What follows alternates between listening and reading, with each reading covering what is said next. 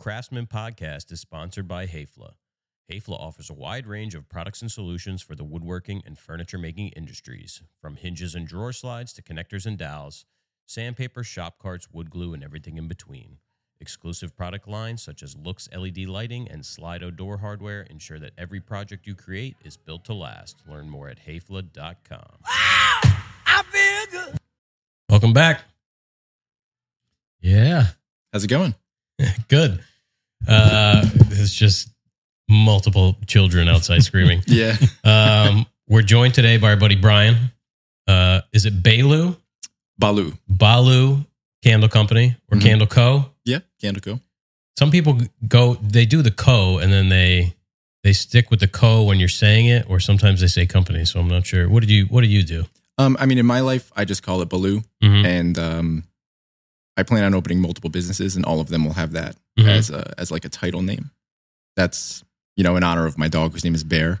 Um, still with us for now, you know, thank goodness. but uh, he's an old boy. He's been with me for a long time. So his name's Bear. Bhaaloo in Hindi means bear. So there's a, a relationship there. hmm I like that. Thank you. Yeah.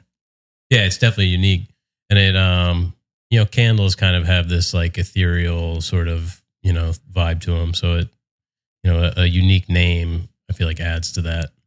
Yeah, I think so. I, uh, I mean, speaking of like the uh, intangible nature of of candles and fragrance in general, I actually have like a little bit of a bone to pick with uh, the marketing. When I first started this company, um, you know, making social media posts and whatnot, I was trying to like figure out how to do it, where I fit in in that whole space, and I almost quit because, um, you know, pretty much everything I saw was so frou frou. Mhm. You know what I mean? like if you if you see a fragrance ad, it's almost like, what is it? It's so abstract Yeah. and unreal. Oh, that, like yeah, you see all the like Armani. yeah, Yeah. the Dior and yeah. They're like, let's have Johnny Depp walking down a beach and then you know, just then some I'll crazy hit a chord on a guitar. yeah, And a wolf will come out. yeah, and he's wearing a tutu or something. It's just like it's super weird all the time, and I don't mind weird, but uh, I want to be able to make sense of it Yeah, in some yeah. way, you know. So that's uh, that's where I'm headed with this. hmm So when when did you officially start? Like um, maybe not even with the company itself, but like when did you? When was the first time you ever made a candle? Not too long ago. I mean, a little over a year ago, maybe Mhm. almost two years.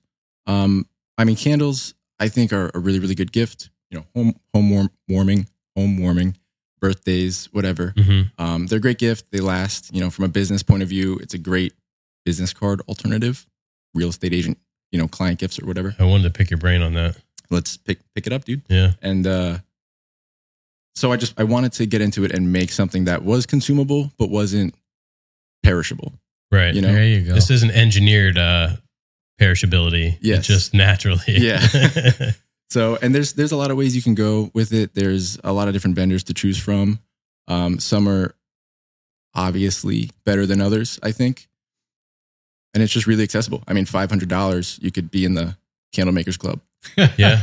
no problem. hmm So that's Low that's how it started. cost. Low, yeah, very low barrier to entry. Um, you know, the the most difficult thing is just figuring out how you want to do it and how you want to stand out. But that's that's anything, right? Yeah. I mean, that's any business.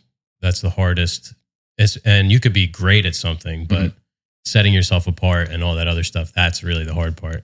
You know, there's plenty of people who are masters at their craft who um, just can't manage to be successful because they can't figure out all that other stuff. yeah, you have to be able to put yourself in front of an audience if you're you're selling hmm something, which which you know it's a thing I want to talk to you guys about. Or I had a question I wanted to ask uh, about your social media. I don't know if now's the good time for Yeah. it. So you guys, um, you know, I found you through Instagram hmm um, as like a, a degrees of separation from you know my other interests. It was through like Brad Leone's thing and the salt boxes and three dot. And then I was like, oh, hey, they're right across the street. Yeah. right? like literally. you were, I think you were moving in when I when I saw it, which was super exciting. Um, and congratulations on the new space, of Thanks. course. But you have a huge following, you know. Um, and I, I was curious about your, you know, why do you decide to engage in that so much? You know, this podcast included. Like, what are your goals? You're just having fun. Well, so the the genesis of the the whole Instagram account was um so we worked at the shop and Rob was, uh, I still don't know how to frame it, was temporarily laid off, which it turned into like a, Permanently. yeah, yeah, it's this whole thing. You you have to know the whole backstory of this guy, but uh, anyway, I, so I'm still working there, and we had always talked about um, doing our own thing, and and um, because where we work, the guy kind of liked to half-ass everything, so we you know we had this grand plan of of breaking off and doing everything the way that we wanted to do it. Um, so I was still working there, and Rob was back in his shop, which is where you know the company started. But Rob had a shop before that. Um, so I created this Instagram account, the Barone Woodwork Instagram account originally, which then just got name changed to Greene Street when we we started the company. Um, but yeah, so in the beginning, it was really like a um, a way to try and drum up enough business where I could then leave this shop An escape plan. yeah, yeah, exactly, an escape plan. Um, and th- so that was the the very beginning of it. Um, and then it was a lead generator. So I did finally leave.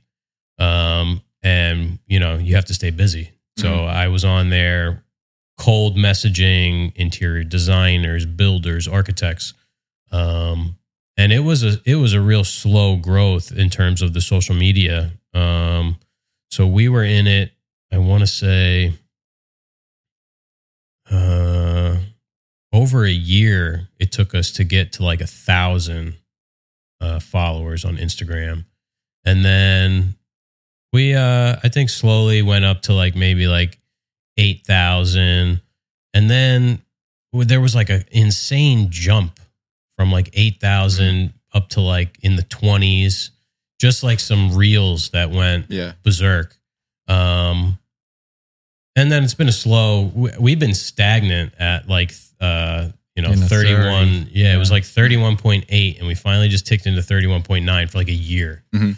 Um, but I haven't been putting as much effort into the social media. Right. Um, but at this point, it's a it's it's advertising without having to pay for advertising, and b the biggest part is the networking. Mhm. So you know, have all of these contacts, guys all over the country and the world, where you know, oh, we're bidding this job. What do you What do you think? Uh, how much would you charge for this? How would you do this? Um, so it's really a network. It's like a guild, like a woodworking, furniture making guild. Um, but you just do it right from your phone. Yeah, Yeah, man. That's it. I think you guys are doing a great job. Oh, thanks. Sort of like um, replaces in a way also, you know, a web presence. Like a like a website used to be the only way people could find you on the internet, and now everyone's hooked up on Instagram. Yeah, And so it, it's just another way for people to spot you. for sure. I For mean, sure. that's how we, that's how the, the clients find us sometimes. Yeah, and there's that um, sort of spontaneous discovery that can happen on Instagram. Whereas, like, if you have a website, the only way someone's finding your website, unless you have Right. ads out somewhere, Yeah. is they literally have to search for something, you specifically, or the topic that you're, you know, you have embedded in your SEO, and then they have to go to your website. But on Instagram, we're being fed all kinds of, you know, people that we don't follow all the time. So you Right. might just stumble across, you know, an account. just Mhm. like I did. Yeah. And likewise, ex- you know. exactly it. Yeah. So it's uh it's really powerful in that way where you know you can get out in front of people that you wouldn't otherwise be able to get out in front of. That's right. Yeah, and even for like, I mean, you guys don't do like an e-commerce Mhm. type thing, um, but for e-commerce, every social media platform now has like embedded Yeah. payment processing, so you can just have a business with nothing other than an Instagram account if you have you know the reach for it. Yeah. Yeah, like the the uh, three dot Leone Kenji thing that came from social media. You know, Yeah. they found us on Instagram. Um, so yeah, it's uh, I mean, there's people who have built uh, empires via social Yeah. media. Yeah. Like, yeah, yeah, but I think I think you guys are doing great, um, and it looks like you're having fun. So Oh, I, I yeah. hope you keep on keep keep keep on keeping on. you have to have fun. Yeah. Um, even if it's not on social media. Right. And what I what I really enjoy is like doing the YouTube stuff with our buddy John. Um, that's a lot of fun. It's uh, it's very confusing though. You know, you try and understand what you know. You put something out and it flops, and then Mhm. you put something else out and it does well, and you're trying to figure out like you know algorithmically how is this different than you know. It's it's crazy. Yeah. I mean, just speaking to YouTube specifically, um, from what I understand, it's part social media, Mhm. right? Uh, platform, part search engine, which is what I've been reading. So, like, your title description is your SEO for those posts. So, I'm, I'm trying to wrap my head around that too. Uh, aside from the candles, I'm doing that Bhaaloo Wildscapes Yeah, yeah. venture. So I have an Instagram account for that, building it up. And um, ideally, that will turn into, you know, green space management contracts or something. I'm trying to use what will be a YouTube channel as like a visual resume, hmm but I got to get a handle on how to get that, you know, in front of Yeah. people's faces. Yeah, So- we we have Yeah. a buddy. Um, his name is Austin, and he's a machinist. He's down in Virginia, but his dad created a a gardening channel on, I I guess, it's Instagram, and now he's on YouTube called Pawpaw Ridge. I think I've seen that. He is freaking huge. He blew up. Um, you know, uh, some people have this secret sauce. I guess you know. Yeah. but there's a way to to make it happen no matter what. Because sure. there's plenty of people. I mean, we see in woodworking. Um, it's not necessarily everything you know. You know, it's how you put it out there. Yeah. Personality and video seem to be, and probably any sort of, you know, media Mhm. content seem to be like directly linked. Mhm. no matter what. Because you could just pump out information all day long and be super boring about it, Yeah, and nobody cares. that's what books are for. Yeah, there's some fun books out there. Oh yeah, yeah, Yeah. for sure. Yeah. Uh, I wanted to ask about the wax. Mhm. Um, so it's soy and coconut wax, Mhm. right? Is it like a true wax? Yes, so it's a plant-based wax. Um, you know how I, I don't. I should know more about the process of how like plant oils are, I guess, saponified into that substance. Um, but it's coconut soy. I mean, it's it's unfortunately that's not made in the U.S. I'm trying to curate, you know, materials that are all made in the U.S. Yeah. but the only available soy waxes that I know of that are made in the US do not have coconut. I think that's an important uh, addition Yeah. for just performance. I, I think for the ar- aromatic, Yeah. Yeah. you know, Yeah, it's definitely has, and because like I I touched it, Mhm. and it's got like a really soft feel to it. You know, it, It almost feels like coconut oil. Yeah. And um, I mean, when it comes to like mixing the fragrance products and the wax, um, coconut wax will maintain a uh, a texture at a lower temperature that's more appropriate for mixing Mm-hmm. because a lot of these you know fragrant compounds are volatile at low yeah, temperatures. Yeah, So, you know, I have to, I'll, I'll melt it to like 180 degrees Fahrenheit and then I have to wait for it to cool to like 165 before I mix some things in there and even lower for some. It's like if you're making candy, you know, you're making It- candy canes. You exactly. can't put the peppermint oil in. It's exactly the same thing. yeah, Yeah. If you can bake, you can make candles. yeah, No problem. All right, take us to school on candles. Like, tell us some stuff that uh, that we wouldn't know and that other people maybe, well, they Sure. they probably don't know either. let's let's go on an adventure. Let's see. So um, let's start with the wicks. This is the thing that that blows most people's minds, from what I understand. So uh, not all wicks are created e- equal. Mhm. right? So you can see these are double wicked candles that I make. Um, I do that specifically because they're lower, they burn at a lower temperature, right? So that's going to be a reduced rate of um, of burning the wax. So there's two of them. They have like a smaller burn radius as opposed to one with a large burn radius. Would one be like a larger diameter? Uh, it depends. So there's different manufacturers of wicks, and I think it depends on one what like the filament within the wick is, and two the diameter. Yeah. Okay. So these are cotton, unbleached cotton with paper filaments. They're about as clean a wick as you can make, Hmm. as opposed to some have uh, zinc or lead. I don't even know if you can sell the Really? lead ones in the U.S. Probably not. Nobody's checking that anyway when Yeah. they're coming over God, on the shipping lead. container. Yeah. So I mean, zinc. I guess zinc it just burns up. I don't know, but uh, um, supposedly you're not supposed to do it. So that actually makes this uh, a pet safe. You could call this a Mhm. pet safe candle. I don't. I try not to put that on any copy because Yeah. I don't know what implications. That Even means. like kids, you know, um, right. They say I forget up until one or two years old, like you're really not supposed to burn candles around children, you know, like yeah. young babies. Absolutely. And I mean, it is there is like a mystery around fragrance, no matter who you are, unless you're the actual manufacturer of like the fragrant compound. It's like proprietary at every level. Mhm. So like I can't list the ingredients of what's in that fragrance oil. I can only know that I get it from a vendor that I trust, you know, and I, I trust them because they just short of the actual ingredient list, they put out everything Right. you know they they vet their uh their compounds and mixtures and it's all tested so you know i can appreciate that and they're the only ones out there that i know of that do that Yeah. it's candle science Hmm. yeah they're good and they have two distribution centers one on the west coast one on the east coast so i don't have to like eat shipping charges from texas uh Mm. you know every time i place an order Yeah, you got to get like a part time like security job at IFF or something, and just like break Yeah. into the thing. Yeah.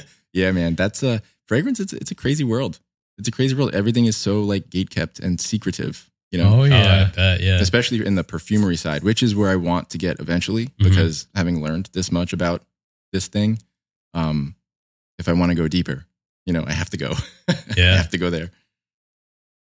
But uh, yeah, so wicks they these are cotton, double wicked, low burn time or low uh, burn radius, which increases the burn time, so more bang for the candle receiver's buck. Yeah, I've been burning one at home like crazy. Yeah. and it's uh, it's probably about where that one is. Yeah. That's been on all all day. Nice, nice. Yeah, they they seem to perform really well, so I'm I'm happy with them. I just changed the vessel too, so hmm um, it actually improved the performance. I was using a slightly larger one before, and the wicks were sized so that the the melt pool would be like just up until the edge. Um, and sometimes that that had a, a negative side effect, but this one it's slightly slimmer in diameter and seems to be like much much better. Yeah, I'll, I'll uh, I'll get back into um what you were talking about Mhm. with the candles, but uh, I have a question. When you burn a candle, sometimes and like it doesn't make it all the way, Mhm. and you have like that wall of wax that builds up. What's the solution for that? You have to remove it. Well, there's two solutions. Um, one is scoop it out, which is nobody's favorite solution because then you're losing out right, Yeah. on on on that stuff you just paid for. And with like a regular, you know, bullshit candle, that wax is like really hard. Right. Yeah, it's probably a petroleum wax. Yeah. Um, and that stuff is super hard. Or even just straight soy wax is pretty hard too. Um, but there is you could take tinfoil and just kind of make a tube and just set it right on top. And I it's gonna it's gonna create like a heat dome Yeah. and that'll melt it like in minutes. hmm So easy peasy. I, I am struggling with that on these a little bit because I overfill them um, on purpose because it's better to over than under, right? And um, but it brings like the top layer of wax like too close to the top, and then you lose that heat dome effect on those first couple burns. Uh, okay.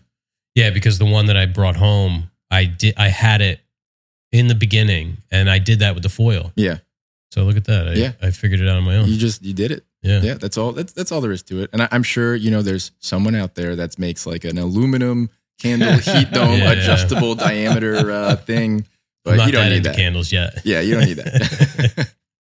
So is there trial and error in sizing the vessel and the and the the diameter and wick placement and things like that? Yes. Um, so I mean, usually the the only variable that changes is the fragrance. So as long as you can dial in your wick size and your vessel, then you're you're good to go. The the fragrance doesn't really change the consistency or like the burn rate of the wick. Um, I mean, the, the important thing to to avoid that tunneling problem is to just your first burn should be longer than normal. Right. But sometimes that doesn't work because it's so high. It's just a fact. Are you you're supposed to liquefy the entire top layer? Is Yeah. that true? Yeah, yeah. They uh, people will say like the wax remembers with air quotes. It- You know, it doesn't. It's just you're creating, I think, a less dense pool of wax in the Mhm. middle when you do that. So next time you burn it, that's just going to happen, and then the wick reduces in height, and then by the time you do get to fixing that tunneling, then it's an issue. You know, you drown it out or or whatever. What about trimming the wicks? You s- supposed to trim the wicks like uh, Yeah. Yeah, you want to trim them pretty much as short as you can, a quarter inch. You know, they they will absolutely light if you try to light them, even if there's only a little bit left. Normally, the thing that's burning on the wick is not the the wick itself; it's the you know the the waxes and the fragrant oils that are being pulled out of the melt pool. Hmm. I mean, it- done that before where you have like just like just the wick in the bottom and you light it. yeah, I've I've given these away to friends, um, you know, for birthdays and whatever. And one of my friends, man, he just burnt one of the wicks because he was like, "Yeah, it'll last longer," and uh, it just it ruined the whole thing. Are the bottoms of the wicks adhesive? Do they stick to the? Um, I that's a yes, but it's a separate thing. So the wicks come in just like um, you know, the string and then like a little aglet kind of bit oh, on the oh, bottom. So you pull it through the. Um, yeah, I mean, it comes to me already done. Thank goodness. There, are, you can buy like spools of wick and do it yourself, but that's insanity. I would never. Um, and then you just get an adhesive dot, Huh. stick them on the bottom.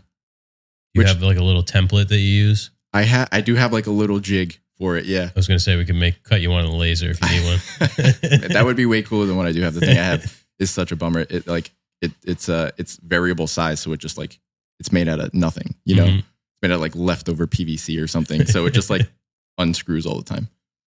So you stick the the wicks to Mhm. the vessel and then pour in the wax. And then pour in the wax. Yeah. yeah, you Are have they- to hold up the wicks, Um, right? Sometimes, yeah, I have like little uh little uh holders. I guess they're just little metal things with holes in them. Hmm. You know, just put them right on top. But I run out of those because I don't have that many. So I should probably order more. And then I have to hold them, which is a super pain. It's like when uh, they're frying corn dogs at the county fair. And they got that little thing that holds a stick. Yes, exactly like that.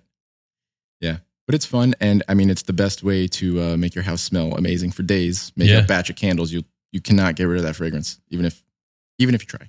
So I I have mean- to do it upstairs. This is powerful. Yeah. Um, we we uh we light it up like uh, basically every day. I think Mhm. since uh, you brought it over. But even when it's not lit, Yeah, the room yeah, the smells office great. smells so much nicer. yeah, that's a function of the coconut wax. It's softening the wax, I guess it, it increases. You would call that a cold throw. hmm So gives that nice little effect. Yeah. And this this is a relatively low concentration um, candle.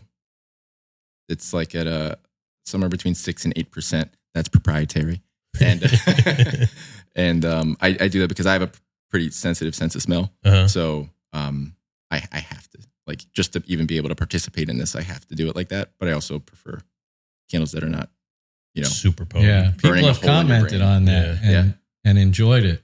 I, I that's good. That's good to know. I appreciate that. Yeah, my wife is not a um a huge fan of like you know most scented candles, but she likes this one. Yeah, nice.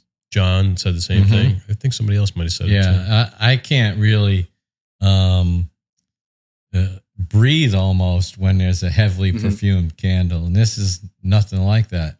Well, I appreciate that. Thanks, guys. So what's like speaking of these like heavily I think of like Bed Bath and Beyond, you know, they do like Mhm. that I don't even some kind of sale Christmas where time. women go Yeah. and they buy like 10 billion of these these ridiculous candles. Um what's the difference between something like that and something like this? Well, I mean, I can't really speak to what Bed Bath and Beyond puts in their product. As you know they are 100% soy um, with a little bit of petroleum to adjust like the. Uh, I guess I shouldn't. I can't say I know that for sure. They didn't tell me. I read that Right. somewhere.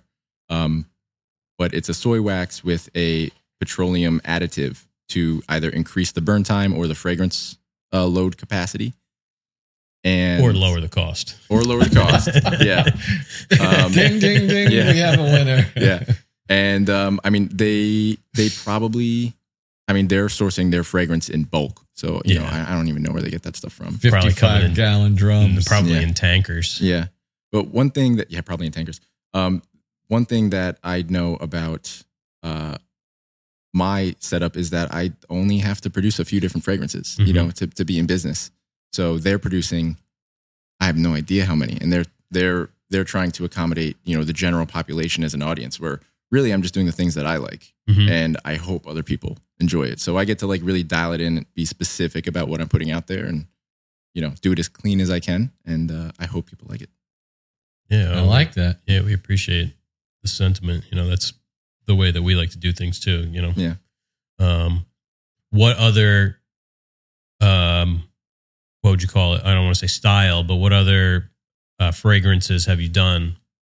So I I did like uh last year I did nine. I tried to do three seasonal fragrances, um, and then I just didn't do one for the summer. So Not a big candle season, I guess. yeah, not a big candle season, and I was kind of like disenchanted with the whole thing because of the you know struggling with to participate in the social media side of it.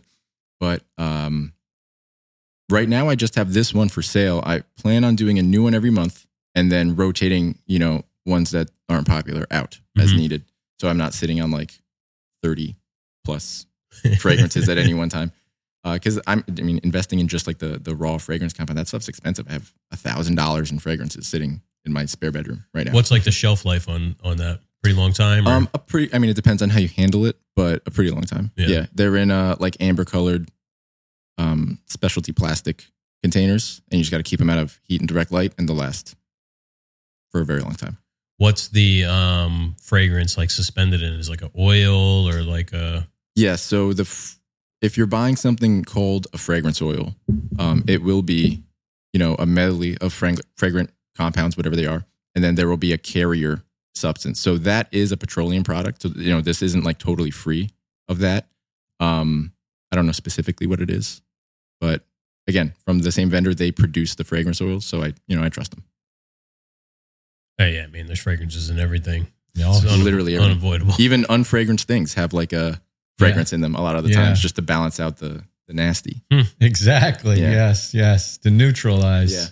We had some um like black contractor bags that had like a Febreze or so. I'm like, this Yeah. is like, I understand for like your your house, Mhm. you know, um, you go like a couple days too long without changing out the uh the trash bag, but a contractor bag Yeah. doesn't Yeah. really doesn't really call for a fragrance. Yeah, and you have to either like stick your whole arm in there or wave the whole thing around, you know, to, to open it up. Yeah. So what's the next step for uh Bhaaloo? Um, continuing to to make fragrances, and also this this isn't just like a fragrance candle making like outlet for me uh, creatively. I, I'm getting into video editing, so I'm just having a fun time doing you know stuff that I like to Mhm. do. Um, there will all be candle related videos, I'm sure, Mhm. but uh, you know whatever comes to mind. I have the equipment for it. I have the software. Gonna have a good time. Uh, March fragrance is designed. The label is designed. Um, I'm iffy on the title, but I have to place that label order like very soon, so I need to figure it out. And um, that one's really nice. That one's not a fruity. It's like a very woody, almost almost a citrus, Hmm. But woody, very masculine, very good. Like the sound of that. Yeah. Yeah, I'm a big fan of citrus. Um, like I went for I go for a massage like every whatever four to eight weeks. My wife is a hairdresser. She barters with a massage therapist, so it's it works out great. Um, and she always asks, like, you know, oh, do you want me to put essential oils in the um the lotion or whatever? And yeah, I always go for like something citrus. Mhm. What has she been doing recently? Orange and vanilla, which is a pretty good combo. Mm. I like it. I'm a fan. Yeah. That's a creamsicle. yeah, yeah, yeah. Nice. yeah. Creamsicle's good. She did cupping on my back. This was it this past weekend. I never had that done before. My back is like looks, like, an I have like someone like threw like slices of salami at my back. Nice. She's like, they're not bruises. I'm like, these are definitely Those are definitely bruises, yeah. they're just healing bruises. right? yeah. But uh, I don't care what my back looks like at this point. Yeah, I've uh, I've never done like a full cupping session. Mhm. I've had like uh, at home cupping on my neck for issues, but I've never done like the full the full thing. Was it super weird? It wasn't too bad. So we did like she um usually she just focuses on my upper body because um my like legs and stuff are usually fine. It's my back and my neck. Um so we you know she does I lay on my back first and then I flip over. So when she got to my uh back, that's when she did the cupping. So it was like a you know whatever. We did like an hour and then it was like a half hour of cupping. Um like when when they first suck them down cuz she they weren't like the glass kind. It was like the kind that has like a little, um, whatever, like little gun. It's like a little bit uncomfortable. Like it, it had like a little bit of like a pinch to it, but uh, you know, either you get used to it or it wears off Right. pretty quickly. Weird. And then she was like sliding them around. While they were suctioned? Yeah, That's crazy. I Yeah. didn't know they could do that. yeah, Sounds almost unpleasant. I'm not gonna lie. It- yeah. I mean, like a massage. You know, if you're getting like a therapeutic massage, Oh, there's yeah. those moments of like uncomfortability. Right. Yeah, when they're driving that elbow in. Oh yeah, I guess you have to be taken to that side Mhm. so you can appreciate yeah. you know Yeah. the side you want to be on. Yeah. And you know, it's like uh if I know that like if my wife like sometimes I'll be like, Oh, you're on my neck and she'll do something that hurts, I'm like, okay, stop. But like with the massage therapist, it's like I know she knows what she's doing. Right. It's like that she's not gonna like accidentally paralyze rupture my jugular vein, you know. Um, so it's not too bad. She does this thing where she like puts my arm back and like grips the, like the pec like inside of my armpit Mhm. and like moves my arm, and it freaking hurts so bad. but it only lasts, you know, it only lasts thirty seconds, so it's like I, I can get through that. Nice. Yeah, dude, a good pec stretch. It's very nice. Yeah, she's great. I had to cancel my next because I forgot it's my nephew's birthday. Uh, I'm like, oh no. Now I'm pushed to April. uh, yeah. I go for massages too. Uh, usually like once a month. Yeah. See the same person. That's it. It's once they get into the. It's funny how there's spots that hurt that you don't know hurt Right. Oh, until yeah. they get there. She always does my my right arm first, Yeah. and then when she's done and walking around, I'm like, I didn't realize my left arm hurts. Yeah.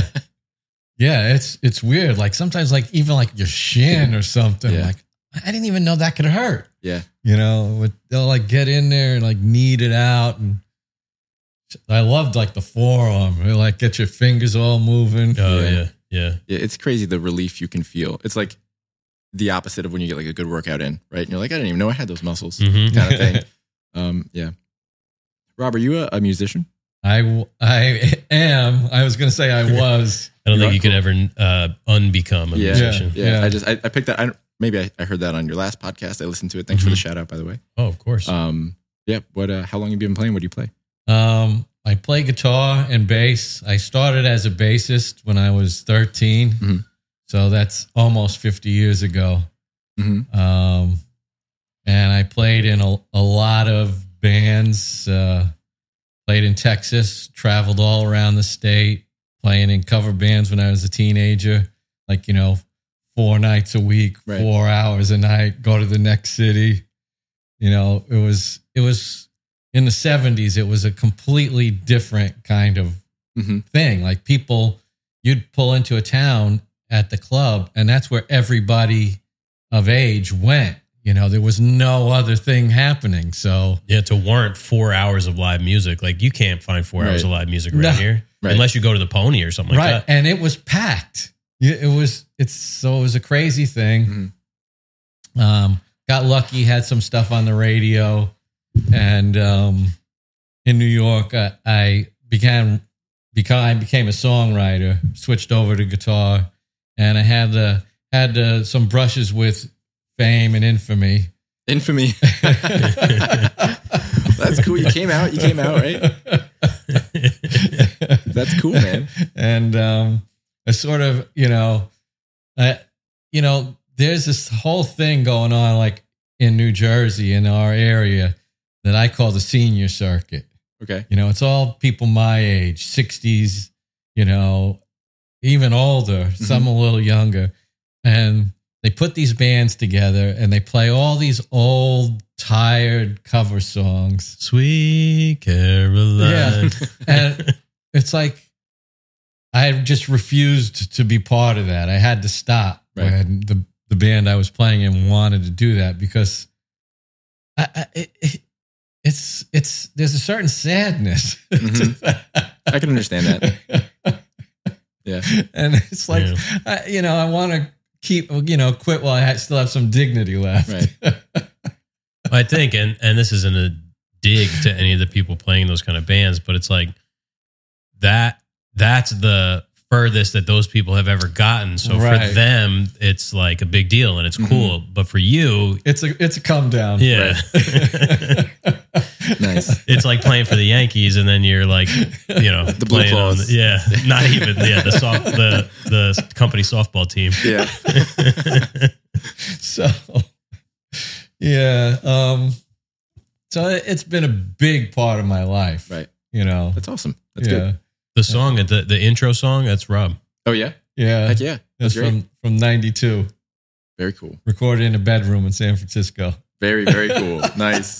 That's where all the best things happen, right? yeah that's right all the best things happen in a bedroom Yeah, in San Francisco. Yeah. Specifically. Yeah. How old are you? I'm 29, which I heard you say. I heard one of you said young 20s. That's what Yeah, that was. so. wrong. I'm I'm knocking on 30, so I, I appreciate that. Yeah, that you felt, got the that young felt very face. nice. Yeah, thank you, thank you. It's all downhill from here. Yeah, that's that's what I'm hearing. I just Oh, turned man. 35. It's rough. Yeah. Oh, dude, I'm like I'm starting to like not bounce back from my injuries. Oh, oh yeah. Jeff, tell him about that. I was scraping Steve's door yesterday. Last night I get home, like, man, my arm is killing me. Yeah, Yeah. Like my wrist. yeah, Oh, yeah, dude. like when we do installations, the next day, I'm I'm just so sore all the time. Yeah. Oh, yeah. My knees can't take it anymore. yeah. From- yeah. Fish oil is not enough at this point. Yeah, I do. I do fish oil and collagen every morning. Yeah, and it, but it does help because I notice um, if sometimes like I'll run out of collagen and I'll like not order it for a couple weeks just because I don't know, you know how it is. Um, Mm-hmm. And I'll notice like that my joints hurt more. Yeah. It could be psychosomatic. Who knows? But Whatever, dude. Psychosomatic is fine. Yeah, Yeah. yeah, For- it makes you feel better. yeah. For thirty bucks a month, Yeah. like I'm, Yeah. uh, I'm willing to pay for that uh, placebo. Yeah. Oh, definitely. Yeah, I have a, a an issue in my upper back that like flares up. Not as recently, or not as much recently, thankfully. But um, I used to train jujitsu a lot, and that would trigger it all the time. And it used to be like a couple days out, a couple days out, I can go back. A couple days out, I can go back. Whatever. Um, and now it's like two weeks plus. Mhm. If that ever happens, I like don't touch me for two weeks. I'm gonna Yeah. be grumpy. It's gonna hurt. I can't turn my head. It's like a thing. Yeah. I mean, wait till you, I hate to say it, wait till you get like up around where I am. Yeah. Like sometimes injuries never go away. Yeah, Like you have, like you hurt your shoulder and that's just what it feels like. yeah, it just, it just, well, your knee. I got a bad shoulder now. Yeah. exactly. Oh, man. You know, you got to baby it Right. because, you know, you do one wrong thing and it's, you're back to square one. Yeah. Yeah. Yeah, Well, I like separated separated my shoulder. Um, you know, I, I think not dislocated, but separated where like the whatever this is Mhm. separates from the I'm not a, uh, You messed it not up. a- I'm not a human anatomy uh, expert.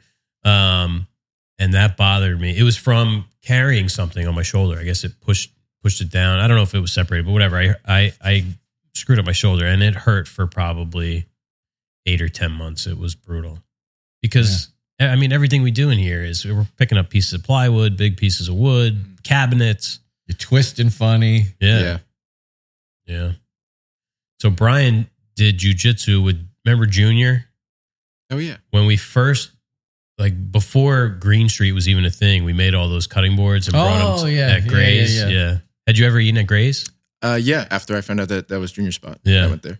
That place was so good. Yeah, So I think he's opening something else. Uh, I have been seeing, yeah, Yeah. on his Instagram. Yeah, very excited for that. I think is that in Highlands, Atlantic Highlands? Not sure. Um, I want to say Atlantic Highlands. It's like a surf and turf place. Yeah. yeah. He he's amazing. He catered my wedding. Um, in his little, he has like a food truck trailer. Yeah. it was great. Short rib.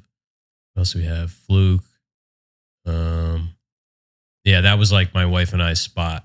Was great. It's like if we were gonna go out to dinner, that's where we went. Nice. So she worked with um, a friend of his, or maybe his wife. I forget. But uh, my wife used to work with a woman who knew them, so that's how we found out. But yeah, that was a great restaurant. Yeah, yeah, he's good. Super talented. Uh, Chris or Shaggy. I don't know what you know him as.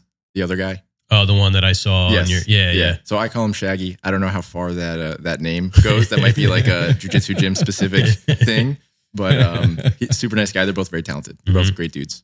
So, yeah. Oh yeah, yeah. He used to have the bone marrow, and he'd like bring out a shot of bourbon. You could like drink it out of the bone. that sounds amazing. Yeah, bone marrow is good. Mhm. Um, so what uh, other than candles and jujitsu, what are you into? So my most, it, it's my most recent, but my most potent uh, passion is this naturalized wildscaping or naturalized landscaping. I call it wildscaping because I think it's a cool name. Mm-hmm. Um, Yeah, landscaping Idea. sounds very manu- like manufactured. yeah, you hear it everywhere, right? It's like uh, wallpaper. So um, wildscaping, I think, is cool, and I think it looks cool written out. But anyway, so um, landscaping in a you know a, a visually appealing and striking manner in a way that is both low maintenance and sustainable, also supporting you know local ecology and wildlife. So I'm learning about that now. I've spent all winter reading up on it, and I, I feel like I'm in a place now that I can start making informational content. And once uh, it warms up a little bit more, I'm going to head down to Pinelands Nursery, pick up some stuff, start doing my own space as kind of a, a demo, a video demo, and also I do need to landscape my uh, my, my area. It is Preaching it was choir. neglected. Yeah, man. so I'm going to be getting plugs and plugs, ideally. Um, and I'll, I'll, I'll I, I want to go around to people that I know. I mean, your- yourself included, and um, just put like a little bit of a little bit of love into the space. Yeah. Oh wow. We even uh, when so we had to do like a the town like made us jump through hoops to get into this building. Really? So I had to do like a rendering and everything, and we had like some boxwoods and stuff outside, which Mm-hmm. you know we never uh, Ba- out back there. uh, in the front. Like I put them in the rendering. Um, we never made good on any of that. Uh, I don't know. We did paint the building. Yeah, though. they weren't You did. It looks very requiring nice. that that we had to make it look exactly like that rendering, but it would be nice to have some. And I looked for some of those like long. And the problem is, I don't want to go too deep, like planners. Mhm. It would be nice to have some, Yeah. you know, stuff out there. Yeah. Would you would you just build planters? We could. that? Yeah. I like the look of like those like concrete kind of ones, though. Oh yeah, those those are nice. That would fit in. They're I think, wild to the, to the expensive, exterior. though. yeah. You have to find them used like where somebody's just needs them out. yeah. Are you talking about like the the concrete textured epoxy planters, like that you would get at Lowe's, or like Um, like actual? kind of just like a, you know, say like thirty inches high Mhm. by like sixteen inches deep by like long. Yeah. You know, Oh, you can't get that at Lowe's. no, probably Yeah. not. no. Like commercial stuff. Yeah, yeah, yeah, cool. or yeah, or sometimes they're like black aluminum or something. But I think that would look cool. Mm-hmm. Yeah. because I don't want to go out much further than the columns. Yeah. I mean, it's going to be a, a just a place for people to put their cigarettes I out know, and that's throw the- their. It's you know we get a lot of trash outside. yeah, Main Street is is rough. Yeah. or it must be. Yeah. But your your building's paint job seems to have survived, yeah, which thank is good. It a couple nice. couple Miraculous, instances of right? graffiti. Yeah. Oh really? Oh yeah. Oh man. So our buddy Lou, uh, shout out to Lou at Shore Pro Painting, painted the shop for us. Um, so he went around for like a week and scraped all the loose paint because you know it had they had phoned it in for God knows how many years prior painting it. Um, and then he finally got to the priming stage, and he we were up in Jersey City doing something, and he called me. He's like, uh, "I hate to tell you," he had primed that side of the shop. Somebody graffitied the shop last night, so I went and I looked at the cameras. A bunch of little kids right. um, but like a bunch of spots on that side. So luckily, it, it hadn't been finished painted yet, so he was able to just, um, you know, prime prime back over it. And then we had uh, the door's been hit a couple times, but on the corner there, I want to say in the fall yeah. or the wait, have we gotten the fall yet? What what season is it? It's winter. Maybe in the fall, yeah. Uh, somebody tagged the wall. I was able to get it off, thankfully, but Nice. yeah, I didn't call the cops on that one, but I made sure that. Um, oh wait, no, didn't they do that two nights in a row or something? Yeah, On the side. he primed over it and then they came back like the next night. But I, I, you know, I called the cops just because a it's not our, we don't own the building, Mhm. um, so I want there to be a record. You know, not like we're going to be pressing charges on some Mhm. children for Right. You know, Throw them a beating. yeah, Yeah. Yeah. Pop 'em- their bike tires. get them back there to pull the freaking. Uh, Not, Not weed. weed. Yeah. They'll be back there forever, man. That stuff doesn't go away. I know. So we uh we go fishing up in upstate New York in this town called Pulaski, or Pulaski is what the locals call it. It's like um an hour, an hour north of Syracuse, Mhm. and there's a section of river that we fish called Douglaston Salmon Run, and um it's like a private uh, stretch of river, like pay to fish kind of thing. And there's a couple islands in the middle of the river, and they're overgrown with knotweed. Mhm. It's insane. Yeah. It's a it's prolific. I mean, not even not even just in the Northeast. I mean, it goes so far down south, hmm but it's everywhere. It's just like the tree of heaven. It's like I feel like they, they probably both entered like the same harbor, you know, and just followed the same track. I haven't seen the tree of heaven. Oh, it's just look look look anywhere on Main Street. They are all over the place. Oh, really? Yeah. I um last summer I had to get nine of them cut down, which really they were all clones of the same one. Huh. Um, Looks familiar. but they were yeah. I mean, I guess they're, they're probably very hard to identify in the winter when they don't have the foliage. Oh, those things. Yeah, but there uh, there was one growing out of a crack between a sidewalk and a building down down the towards the bay over here. I was walking my dog and I saw it and I stomped it out. it's probably you know grew back by now though. Doesn't Virginia creeper kind of look like this? Um, I'm not sure.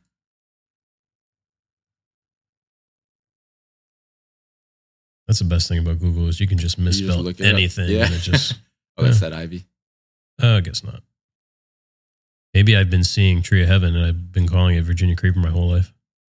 Maybe I mean it's uh it's it's exploded and its um its footprint is pretty much identical with the lanternfly issue Oh wow! because that is a pref- they're from the same geography and they uh, it's a preferred host plant for them. Hmm. So if you see one, high likelihood, especially if it's a couple years old, uh, it's covered in eggs. Wow.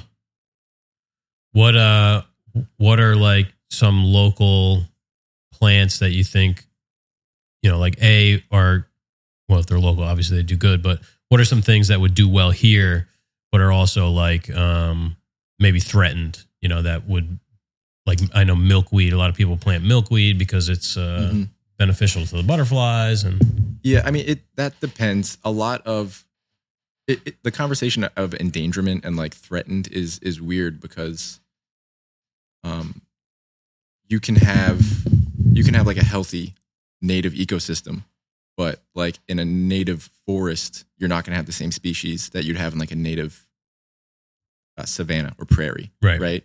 So there's things that are just beneficial to plant de facto, and like milk, uh, butterfly milkweed is one of them, right? It's not an aggressive uh, species of milkweed. Any oak, um, blackjack oak, red oak, white oak, those are all keystone species in this area. So they are um, host plants for endangered uh, caterpillars and butterflies and moths. So like that's a that's like a Hmm. like a pinch point in the in the food web. So I mean I don't know if you guys are familiar with this this guy Doug Tallamy. He's um he's kind of from this area like mid Atlantic Northeast. I think he teaches at like UDEL or something. But he is like the granddaddy of the the naturalized landscaping movement, Hmm. especially in this part of the country. He's got many many books on it. Um, he he just spoke at Monmouth University, but I only found out about it yesterday, and it was like two weeks ago. that's the best. Heartbroken, man. You're like this one niche thing that I'm really into. Yeah. Like- yeah. Oh, I would have loved to go to that. Yeah, but um, I mean, if you have the space for it, oak, low growing oak specifically, um, and if you have a full sun environment that's pretty dry, butterfly milkweed. I mean, those are just just those two alone will support so many species. You'd be you'd be doing the world a favor yeah. for sure. Yeah, I'm not. I mean, I can appreciate like looking at a nice green lawn, but ah, there's just something about it. It's not. It's very uninteresting. Yeah. know? Um, Yeah, If and it's nicely require- landscaped with like you know areas of uh, when they sort of have like an island of like Mhm. you know a couple trees, maybe like a big rock. Yeah, That's cool, but yeah, I don't know.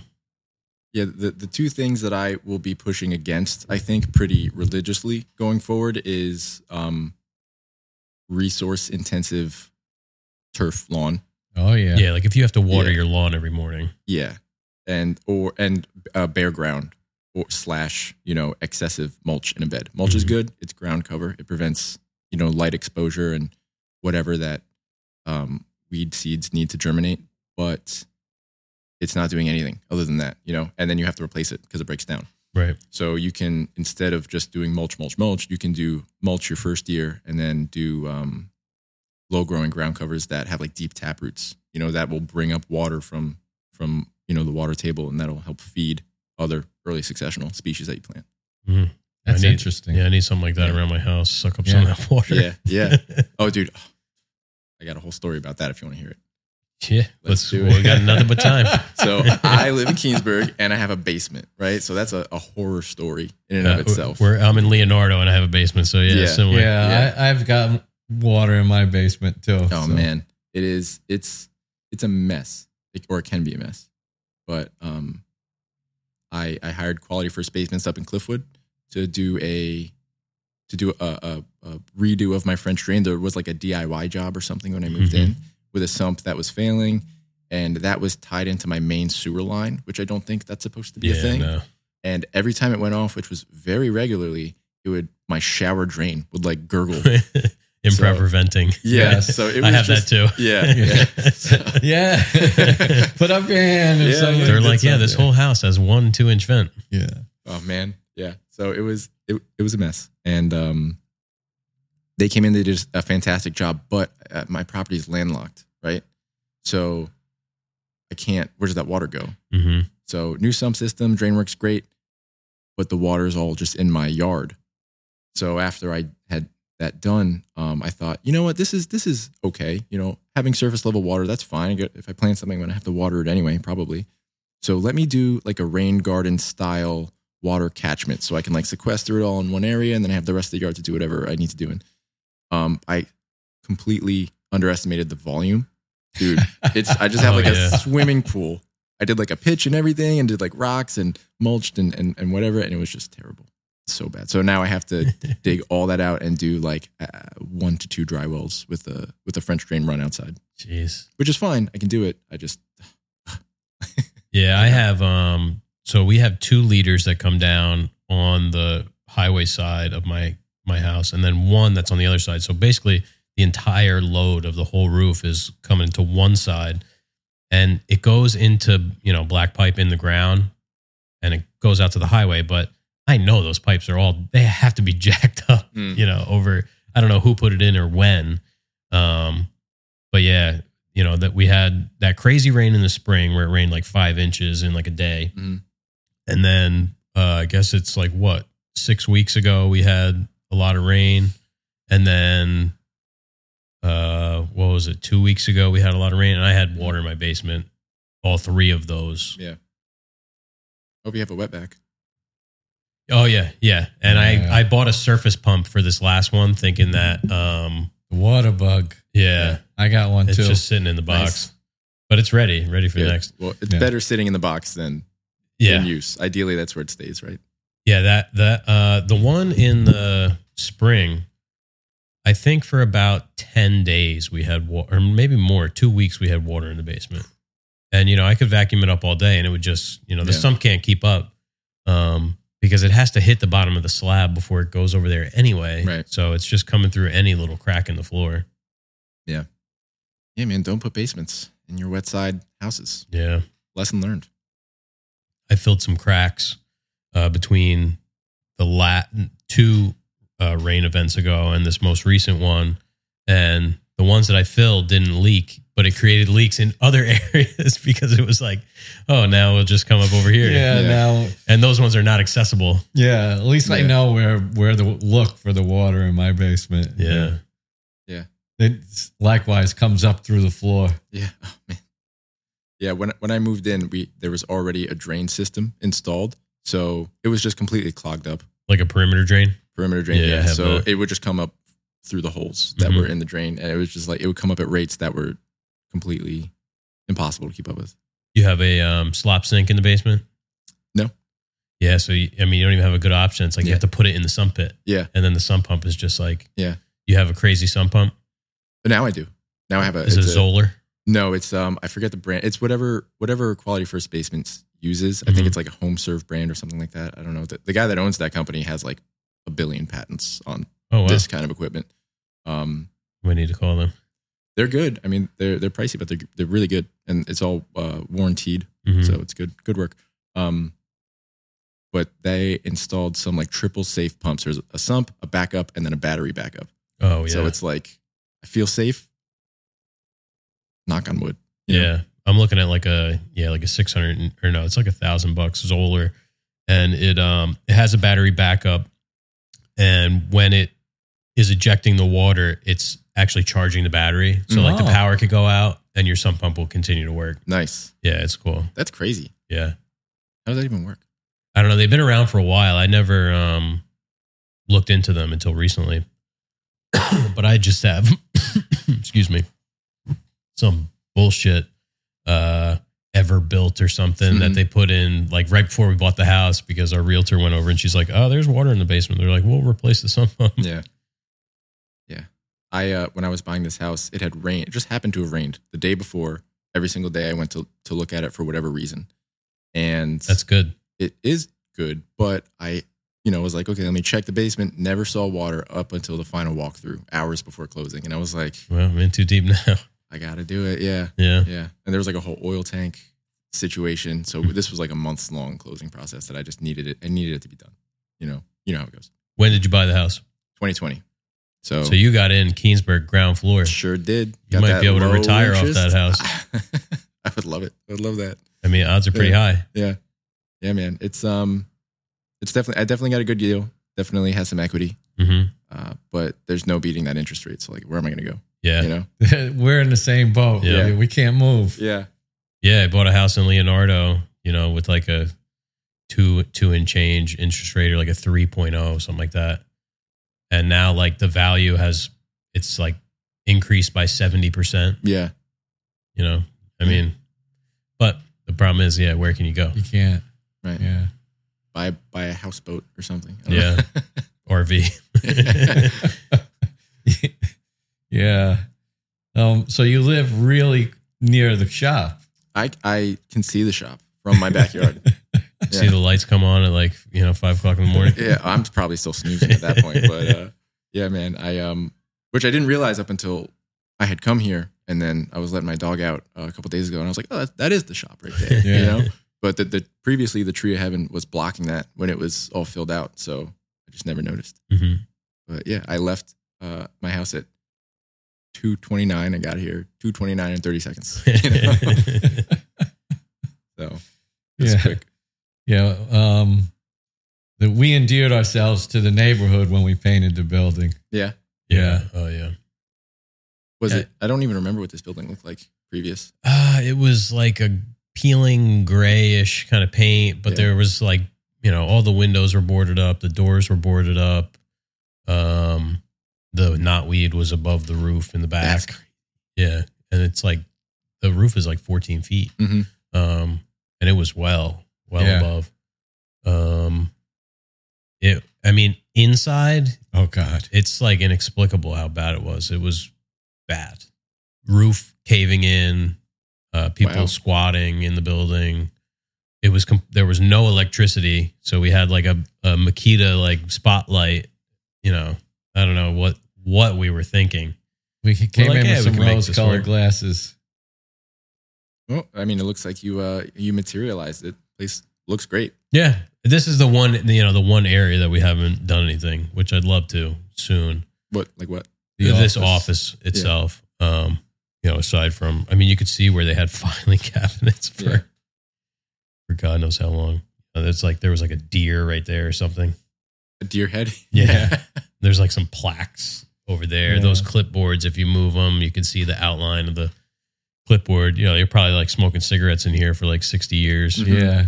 This was like a machine shop. Um, I think going back to like the 40s. Mm-hmm. and there's still like areas in there that are soaked with oil from the you know lubrication of like a lathe or whatever um but i mean we're happy to like get into a building that used to be used for manufacturing Mhm. and now is again um rather than see it just like leveled and they put up like some condos or something yeah. Yeah, I'm I'm I'm happy with what you guys are doing as a resident. hmm So it looks nice, and I'm it, it's remarkable how good it looks, especially in your shop compared to you know what you describe it to have looked like. It's nice, big, brightly lit, open space. i wish we had taken some pictures Yeah. it was kind of impossible Yeah. You needed yeah. flash photography. We didn't have any electricity. Yeah, like there was no um there was like an outlet by the panel and like and there's some outlets in the ceiling, half of which don't work, but uh, you know, aside from that uh, power in here, like we had to run all new power. Um it was crazy. Very crazy. Do you know how long this was vacant? Um at least 5 years. It's a long time. Yeah, I was going to guess eight. cuz uh our landlord bought it in 2019. We moved in in 2023. Um, and I'm I'm pretty sure no one was in here for a while before Mhm. he bought it. Wild. Did he? Do you, do you know if he bought it with the intention of renting it out, or Um, or was he going to do something here? If he if he had the intention, he wasn't trying very hard. Okay. because you know it took him you know uh, three and a half years or whatever to find somebody to Right. um, get into it. Um, which is cra- I don't know, seems crazy. I guess because it was in such bad shape. hmm You know, part of the the whole thing was like he put a new roof on the building, um, and cleaned it up yeah a little bit. Yeah. Emptied out all the debris. Yeah, which Uh, there was a lot something. of. Yeah. Um, Did some. I mean, you see, like, minor repairs. yeah. hmm We're like, yeah, well, you know, you could probably just like sheetrock the whole ceiling while you're at it. And they're like, eh, we'll just like put this piece here. they're like, that's fine. But we had to get the toilets running. I Yeah. mean, it, it, it, we had to do everything. Yeah, it was a money pit. You guys have any idea what you want to do in in this office? Um, we we'd like to like have a a nice functioning office. Definitely keep a an area for the podcast. Um, and just you know like build ourselves nice like whatever nice desks and cabinets and stuff. Not so much as a showroom. Like, hey, look, you we could build you this. It's just like a representation of Mhm. um what's possible. You know, like when you walk into like a a uh, a kitchen design showroom or whatever, and you see all these like fake kitchens. Yeah. it just not seems very. That's Right. not what we're looking for. Yeah, no, it's more like I'd rather build stuff that's way nicer, and then it's like, well, you could have this, but we could do. Obviously, if we did this, we could do anything that Right. you want. You know. Right. Um, but yeah, it's act- it's one of those things where we just have to actually decide to start doing something. Otherwise, it's never going to happen. Yeah. We'd like a big, big window there would be nice, but that's uh Where this uh missing. Yeah, missing is? paneling Yeah. is. It looks like there there must have been a Yeah. window there at some point, and they blocked it in. Yeah, because you can see the cinder block. framed out. I guess they needed more uh, More- office space. More space for their plaques. yeah, yeah. yeah, man. What um what kind of tree is this on your American Craftsman and Greene Street Joinery That's the tree of life. Oh, that is that is the tree of life. Okay. Yeah. I should know. Yeah, just a nondescript. I guess uh, with those shaped leaves. I, I guess I would be the one to I'd be the one to identify that, right? I don't know. We'll we'll call it Yeah. a uh, call it a sycamore. Okay, it does. It does have sycamore vibes. Yeah. Sycamore's the city tree. Of Keansburg. Is that why they're No. I mean, it's Oh. a city. It's a city tree. Oh yes, like in Yes. Brooklyn, they planted, Yeah, you know, a million sycamores. Um, It's a big tree in this area. yeah, and they, I, I guess they can withstand, a, you know, an urban environment. yes, they are pollution resistant. Yeah, you go to Shrewsbury, it's like sycamores everywhere. Yeah, they're also, I mean, if if you're planting um, an American sycamore, I don't know like the species name, but those are native to New Jersey, Oh, the whole state. And there's uh, a bunch. There's like two big ones right across the street from you guys. Really? Well, like Caddy Corner over Right. there. Yeah. Yeah, we don't do much time looking. Uh, Yeah. we don't Just when look there's a- outside much. yeah, just when there's a commotion. Yeah. Um, like when that person took out that fire, hydrant. Do you remember that? Oh, Uh, no. Did you live here Yeah. then? I definitely did, but I didn't know. Oh, Yeah. I, I saw somebody run through uh, my neighbor's gate over here at the, at the top of Broander Place. God, But um, I forget. fire hydrant. It was. yeah, uh, she was on her phone. The summertime, yeah, she slammed into the back of a parked car and then pushed that car into the fire hydrant and knocked it over. No. But Yeah. it, uh, unfortunately, water didn't shoot out of the ground. That would have been poetic. That would have been Yeah. nice. Yeah, we learned something though that the shutoffs are below ground. Yeah. Which makes sense. You know, Yeah. Just never thought of it. It's like you when you see a fire hydrant get knocked off, you expect water to come out. Right. Well, that's what the, the media has fed us. Yeah. Yeah, it wasn't like the movies at all. Dang it. We'll just have to redo it. a lot of uh, you know small accidents right here. Mhm. We had um, one of our delivery drivers in like uh, I don't know if he was in the eight in the tractor trailer or in just the box truck, I think like the big box truck. like a twenty six or thirty some odd foot box truck. Um, someone just like smashed into the like side of it, like sideswiped his huge metal bumper. her, her mirror comes flying off. Man. I mean, and then she stops, like you know, halfway down the block. She's Yeah. like, "Are you guys okay?" It's like we were inside. Nuts. dude. Yeah, people drive pretty crazy on this road, especially in the double parked area up Oh, by yeah. like the liquor store. hmm It's nuts up there. Yeah, every day when I leave over there, there's somebody you know trying to sneak sneak out and cross the street. Mm-hmm. Um, because I think people park in the I always forget what it is Dollar General, Something like that. Yeah. the dollar store, and then they uh, walk across to the liquor store. Mm-hmm. So they're always trying to uh, you know jaywalk you know Yeah. between cars. Oh man. Yeah. Especially at night, it gets gets nuts. I was blinded by like an oncoming truck the other day, and I was slowing down because it was double parked and it was a big truck, and I thought that they were coming through, but they were stopped for a pedestrian, and I I couldn't see her. She was Yeah. between me and the headlights, and um, I saw her just in time. Got got to stop thankfully, but that was like that could have been bad. Yeah, it's scary. Um, So, as a full time Keansburger, hmm uh, what do you recommend for food? Oh man, I'm the worst person to ask. um, there is uh, I I don't know the name of it. It's a newer Mexican spot up the street on Main Street. Is Very, that very Delphi? Delphi's. Is it? It is Delphi's. Yeah. Yeah. So they were good. I like them a lot. I've heard that's good. Yeah. Jackie from Timber yeah, says that's it's so good. that's Yeah. two Yeah. recommendations. We'll have to try that. yeah, Yeah, they're good. Um, I haven't been to that new Half Moon spot down the street. it's pretty good. Oh yeah, It is. I've been there for music. Um, a friend of mine, Lee, who's actually a, a luthier, Oh wow, uh, played Hmm. there over the summer. But that's about it. I do a lot of home cooking, so what do you like to cook? tasty stuff. Uh, I would hope so. yeah, no sense in cooking if it's going to be bad. Right. I, I I eat pretty clean. Honestly, it's pretty boring. So chick, chicken, rice, vegetable a lot of the time. Um, uh, my mom taught me some Indian cooking, so I do that every once in a while. Some keema. Um, I'm not very good at it. I haven't done done it too much. I like Indian food. Yeah, yeah. Have you Oh, been to Neelam? Of course. It's like the only. I mean, Oh, it's the only course. Indian. Well, actually, there's uh, Haldi Haldi Chowk. Chowk. Yeah, Yeah. that place Yeah. is good too. that place is good. I, the guy that used to own it, I don't think he's involved anymore. I think the, Deepak, the chef bought it, right? something. I think so. Yeah, but the old guy used to train at uh, Garden State, Oh, New Jersey cool. with me. Yeah, yeah, he's a cool guy. Oh man, the best Indian food I ever had was um, what's what's his name? Oh, uh, Anan. Anand. I it was a client of mine, Mhm. and they were so gracious. Like I, I was on, I was on the installations. Let's say four days. Mhm. We'd have to stop every day, and I'd eat with the family.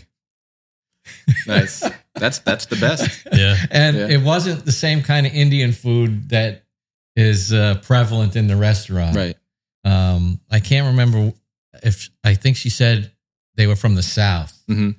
So it was it was all this other stuff. Yeah. and it was all so good. Yeah. it was, it was unbelievable. Yeah, it's uh, Northern Indian is definitely the common Indian restaurant Okay, so- cuisine around here. Yeah, Haldi so- Chowk does do a little bit of both. That right. sounds that sounds like a gift, It, man. it That's- was. It was. You know, I didn't know what anything was, and you know, so the excitement of like Yeah. eating all this new stuff and it being so delicious. How do you do with uh, spice? I'm not. It depends. It depends. I like spicy, but sometimes if it's if it's too much, where it, that's all that I'm Mhm. getting is the spice. Yeah. yeah, it might be too much. Like I love Mexican food, uh, but I usually I go somewhere in the middle with the spice there. I like spicy, but I get the hiccups. Oh, Yeah. dry, dry hiccups. I hope. I guess. I I, don't know. hope so. You'd know if they were not dry. they haven't been wet. I can say that. Good. Okay, those are the worst.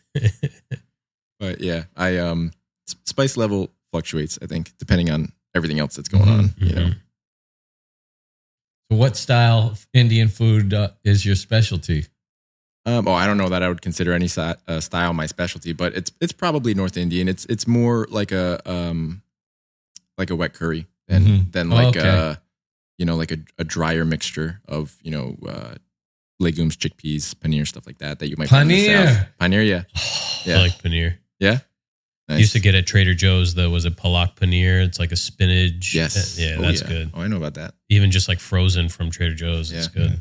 It's, Indian food. I mean, if it's like in a curry style, if it, it's uh, very sauce heavy, it freezes Yeah. like no problem. What did I get at Neelam? Is the uh, chicken korma? Chicken korma is always a great one. It's like a coconut milk, and Mhm. I think that's good. Lamb saag is my go-to, especially if I'm trying a new place out. I'll order the lamb saag. That's how I know. Ah, I, there's not many foods that I don't like. Yeah. Um, Haldi Chowk, man, I haven't been there in ages. I forgot that was even there. yeah, yeah.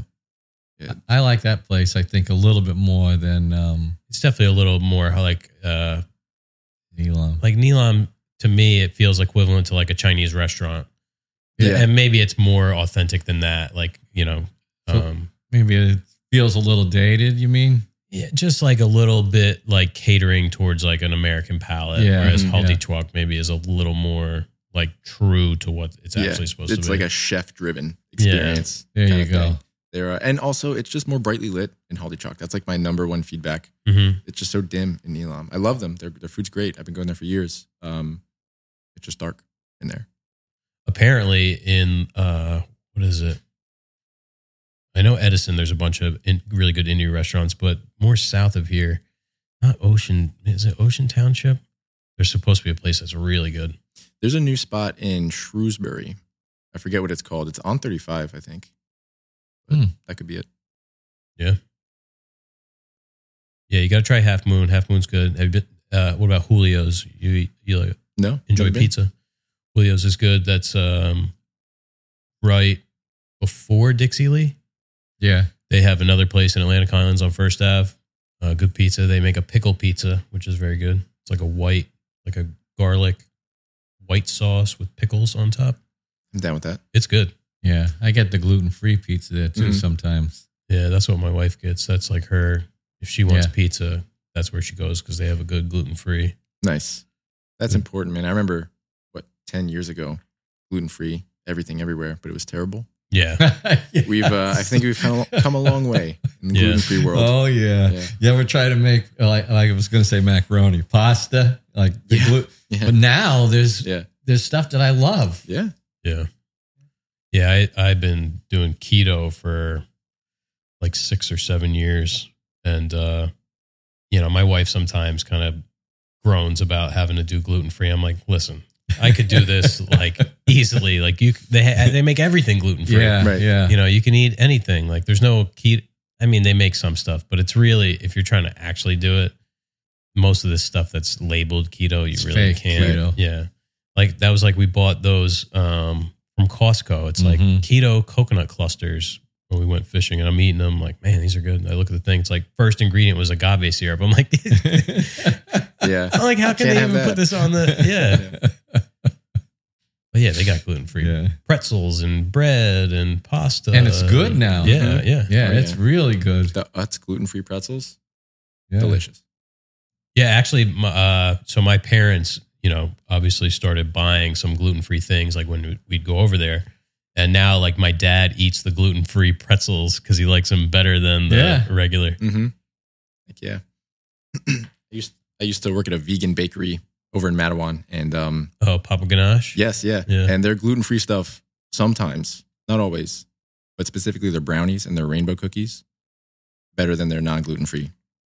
Yeah, I feel like brownies, especially, lend themselves really well to gluten free Yeah.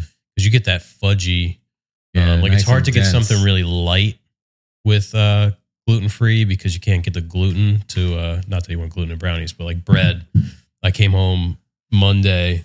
I'm like, oh, I'm like, what's that smell? It smells good. My wife had made gluten free focaccia bread. She's like, yeah, but it's kind of like gummy. I'm like, well, yeah. Like, there's no gluten or or you know, ye- there's no yeast in. Well, maybe she used yeast, but there's no gluten to like make those bubbles to make Right. it. You know, Yeah. Yeah. It's a science, man. Yeah. Papa Ganache. Yeah, that that place is like uh, the legendary. It's vegan and and well, yeah, vegan, and then they have gluten free. Yes, I think. I mean, it's been a while since I worked there, um, but I think every everything Papa Ganache is vegan, Mm-hmm. but they also have like a line of gluten free products, and I think that's like a significant portion of their their mix. Um, I think since I I have worked there, they have a gluten free dedicated kitchen because they've Wow. expanded their wholesale. So I think in order to you know be compliant and stuff, they needed to do that Yeah. multiple occasions. They seem to be doing pretty well. Wow. There's a place in um, Aberdeen.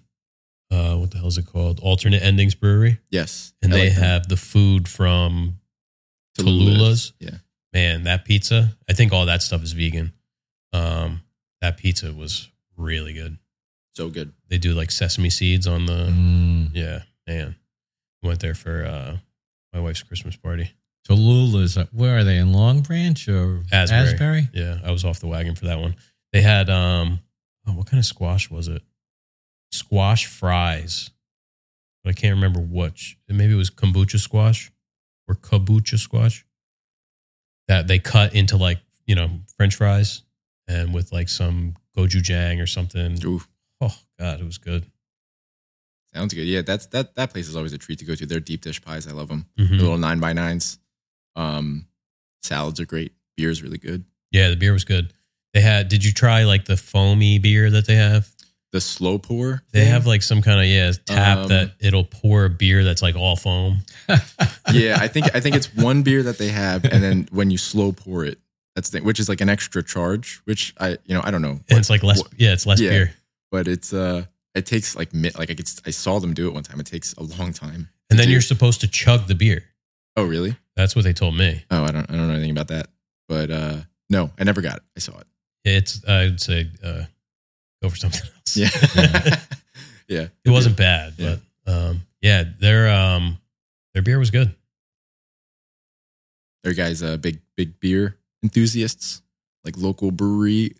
I was. I really don't because I'm keto and now. I, I really can't drink beer. True. Um, but I used to work at I don't know if you ever heard of Twin Light Tap House in Highlands, which was Um, like a pro like the prolific craft beer bar in this area. I don't know about. Are they affiliated with like the Twin Lights? brewery no, guys these no. Um, yeah, I mean you would you probably wouldn't know because they closed in 2012 with Sandy, Right. so it was like a couple years prior to that. Um, but yeah, that place was like we had all the rare beers, you know, um, limited releases, Firkins, all kinds of crazy stuff. Very cool.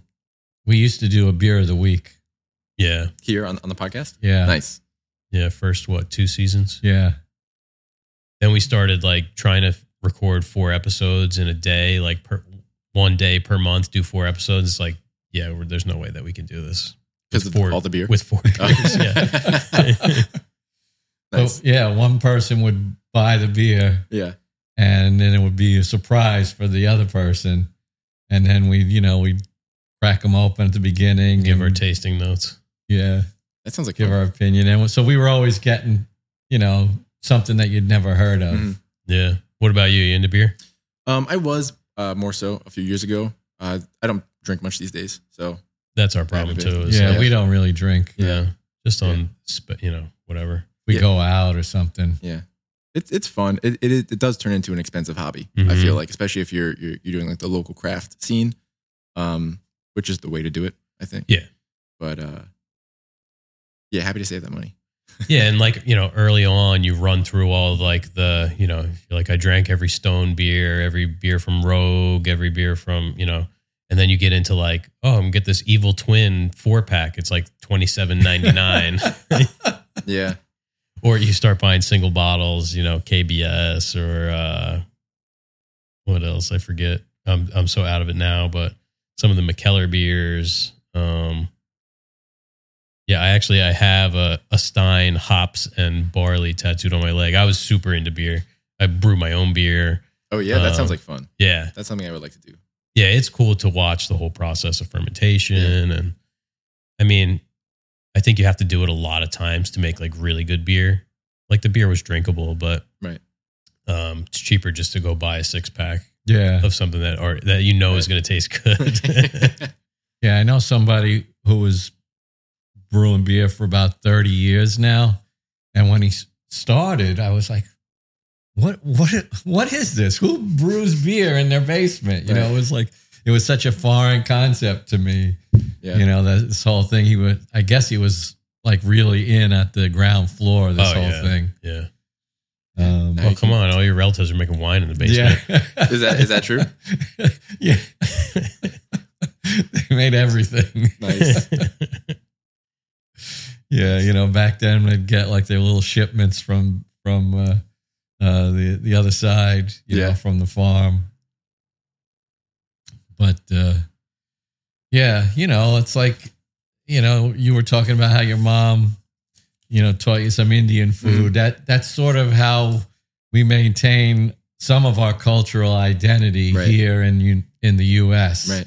because you know we all sort of uh like you know become american and and meld together and like I'm first generation American. I couldn't Mhm. be more American, Right. you know. And so to me, it's interesting to watch like the you know the kids of like you know somebody from Mexico or something like that. The parents barely speak English. The kid Mhm. he just he looks like he's Mexican, but he's as American as they come. You he know, went to like it, Keansburg High School. it man. happens in a blink of an eye. Yeah.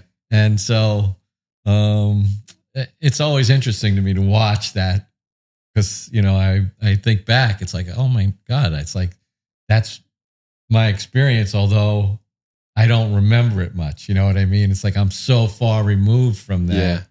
but you got to keep it in perspective you know it's like we all did this For at sure. some point Yeah. in time It's definitely valuable to yeah maintain some family history yeah in that yeah. way. Yeah, a lot of times too, the first generation sort of has a rejection towards the um that culture because you know they're they're they feel they don't feel like that's their identity. You know, they feel like Mhm. they're an, an American. So um it's like Felix and his son, yeah Felix Yeah. and Felix. Um Exactly. I mean, i i in a blink of an eye. yeah. Yeah. Yeah. I used to see it a lot in San Francisco, you know, in the Chinese uh, community where the kids, like, they'd be little kids, like seven, eight years old. They'd be translating, you know, if you're in a store or something like that. Not even an accent. Right. yeah, man, they're uh they're living it. Yeah. First yeah. generation. Yeah. Oh man. So are you from this area? Were you born in uh, Monmouth County? I I've lived in Monmouth County for most of my life. Um, I moved around a bit as a kid, but I was born in in India. Oh, really? Yeah, I was born in uh, Madras. Yeah, Oh, family's wow. from Indore, which is on like the Madras is on the east coast. Indore is Yeah. like central west. Yeah. Cool. Yeah. I don't know But, uh, much about the geography of India, but It's big. Yeah, I was gonna Yeah. say that's Oh, what yeah. we know. It's big. I watch uh, a travel guy. I watch a couple. One, I watch like most of his stuff. Um, I don't know if you watch any travel guys on YouTube. uh, outdoor boys mostly. I don't know if that counts. Uh, yeah, we were just talking about Outdoor Boys. Yeah. I was watching all of his stuff. I had Dude. to. I'm giving myself a break right now. Um, his stuff is cool though. Uh, this guy, Bald and Bankrupt, he's a British dude. He goes all over. Um, he actually did the um, oh, what do they call it? There's a path from Venezuela to the United States through a jungle. Like it's how you know if you were trying to um, immigrate to the United States, you would take this like dangerous path through a jungle. Mhm. Uh, in I think the jungle's in Panama, and he did that with this Greek dude, and like people like die. It was crazy, but he goes to India a lot, and uh, chaotic is like the one word that I think of. There's just so much going on, like in this, and I, I'm you know obviously that's like in the the cities and stuff. Um, and it's you know you can find that in New York, but yeah, there's just so much going on. Yeah. You know, it's insane. I mean, I, I not from a firsthand experience. I don't remember any of it. I was I was an infant when I came over, but um, my cousins who grew up there. Um, I was talking to my cousin Jana the other day, or a couple weeks ago. At this point, I guess months. Wow, it's been a long time. Anyway, um, time goes goes by so fast.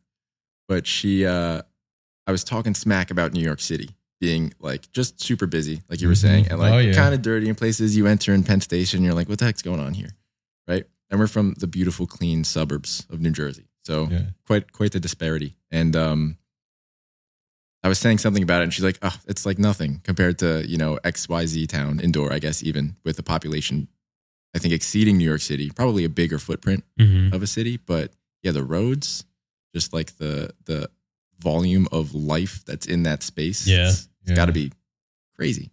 Yeah. I had a, a kid working for me from India and I learned something that I had no idea. Mhm. He had it uh, like a Latin, like a Hispanic name. Oh yeah, And he he was from he- Goa.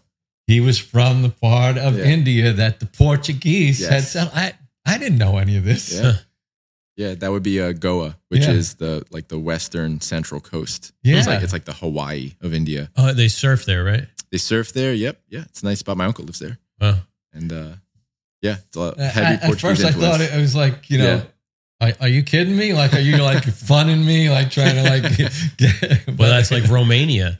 Have you ever heard a Romanian person talk? no. Sounds like they're speaking Spanish. Oh really? Romania is Romans, Romania, the Oh. Romans, you know, settled. So it's not. It, I guess it sounds more like Italian. To me, it sounded like Spanish, but they're both Latin, you know, whatever Latin Yeah. based. Um, so they don't have that that Eastern European, more Russian sort of sounding language. They sound like they're speaking Yeah. Spanish. Wild. Yeah, Romania is Eastern Europe, right? I should. Yeah, know. Yeah, Yeah. yeah. Crazy. I can't place it on a map, but Yeah. it's it's definitely over there. Yeah, first time I heard that, I was like, "What?" Actually, same guy, that travel guy. He was in Romania. I'm like, "Where is he?" Wild. oh yeah. You guys are from from uh, New Jersey for the most part. Jeff's from Jersey. I'm from New York. Okay. Yeah, I grew up in Mercer County, Okay. um, out in West Windsor, Princeton kind of Mhm. area, and I've been out here for whew, um, thirteen years now. I've been in the area for 22 years. Nice. Yeah, I'm from Brooklyn and lived out west for uh, about a dozen years. But uh, it's so I'm I'm a New Jerseyan by any stretch. I Mhm. mean, Yeah, I, I the longest I ever lived anywhere else was let's say in any state would be four years. Mhm. So I've been here for 22 years. wow. You got you locked in. Uh, Once you, You know? change the plates, it's official. yeah, There's plenty of New Yorkers living in New Jersey with New York plates still. yeah. Yeah. Yeah, I I like it here. I think it's a nice area. Yeah. I, yeah, I like this area, the Bay Shore. Yes. it's nice. Your proxi- you know, the proximity to the city, excuse me, the beach, everything. Yep. International airport. You can Yeah. go mm-hmm. anywhere. Yeah. Yeah. Yeah. You have, you know, what, four to choose from. You can go Yeah. LaGuardia, JFK, Newark, or Philly's really not that far. Right. Yeah. Atlantic City. Yeah. Teterboro if you got money. yeah. Yeah, man. Cool. It's a, it's a great place. I'm I'm excited to uh, you know, be able to like invest like time and creative energy into this space. hmm I recently learned about um a group uh tell me if you know it Monmouth County. No, I'm sorry. I should know this. I only learned it yesterday. Monmouth Com- Monmouth Conservation Foundation. I think it's a nonprofit. No. They um I guess they partner with municipalities and their donors and they purchase green spaces Oh, like yeah. Huber Woods, you know, like parks. And uh, they, you know, do their conservation thing. And it's it's really, really cool. And I want to do something very similar to that. Yeah, that's cool. Yeah. You should get linked up with our buddy John. He does a lot of um like lawn stuff, but he he tried out the um I don't know what you would call it, where you kind of just like let it go, Mhm. do whatever it's gonna do. And he cut some paths and stuff into it. And I thought it looked really cool. And I think he um had some hangups about how it was going, but he might be interested Mhm. in in some tutelage on your end. That's very flattering. Uh, yeah, thank you. I, that's that's the kind of thing that I want to get into. So yeah, absolutely. He's got a nice, nice piece of property. Yeah, you know, yeah. he's got room for all kinds of, you know, cool landscaping stuff. Yeah, landscape design as a concept is is so like broad, hmm and you can do it in so many different styles. Um, but I'm I'm trying to like niche down into doing something very similar to what you just described. Um, but by understanding like archetypes and like succession within a, a, a landscape that is left alone, I think you can you know kickstart it in the right direction and get results in like two to three years Hmm. that are significant. So that's that's my plan. But I have to I have to you know do it. I think first in order to to toot, toot anyone's horn. Yeah. Exactly. Yeah. Yeah, there's no no substitution for experience. Right. Right. So I got to do dry well, dig everything up, put it back, sedges and milkweed everywhere. hmm How deep are the dry wells? Oh, I don't know. I have to. I have to put them in. So I, I think standard is like four feet. I bought Okay. like a kit from Lowe's. Um, I don't know if that's going to be the thing that I actually use, but I was just like in a frenzy of I have to fix this problem right now. Oh yeah. I got the kit, got the corrugated uh, PVC, and then I just like didn't do anything. So it's collecting dust. I know But- what that's like. Yeah. we, we, we're in that club. I got, I got a kitchen that's in that state oh, right oh now. man, yeah, homeownership. I have exposed framing in my kitchen. We like took down a drop ceiling and a, Oh, yeah. a piece of wall, and we're like, well, we'll revisit this in twelve months. You know? Yeah, I was I was down to the studs in my kitchen for for quite some time. Yeah. But it was an improvement over what was, you know, Yeah. Taking, ripping That's it all the, apart That's was the crazy still thing, better. right? Yeah. At least you can say it's in progress. Yeah. Yeah. My kitchen was like I think eight by twelve, and then you know adjacent to it was the dining room. I took the wall out Mhm. between. Um, so yeah, just doing that, like even gu- having it gutted, was better than. I have sheetrock up now. Yeah. Nice. My wife, she's been she's been very patient, but get it done at some point. Yeah, that's very validating. The the taking the wall down as an improvement. That's what I want to do, but it's the like the only load bearing wall in the whole house. Oh, really? Uh, so it's like then you got to get an engineer. Yeah, do do an the whole thing. architect. Yeah. well, you Yeah. don't have to get it. No. I probably should. I probably should. Who knows? We'll see. When, I'm not even knocking on that door yet. You know, that's like a. I had one guy come out two years ago for a, for a um, a quote. It was within reason, but then my HVAC blew, which older. It was older than I was. Oh, you know, yeah. so I was like, okay, all that money yeah. gone. what year was the house built? Uh, 56, I think. Okay. And then I think in the 70s there was some amount of uh, renovation with the HVAC, and they put in like some drop ceiling stuff. Yeah, yeah. I had drop ceilings too. Yeah. and I have these in the whole upstairs. Like the tw- uh, these are, are these yeah twelve by twenty four tiles, which is just covering up plaster. You know, Right. because rather than take down the plaster on the ceiling, which sucks because I had to do it in the you know half of the first floor, they were just like, yeah, let's just we'll stick this up there. Yeah.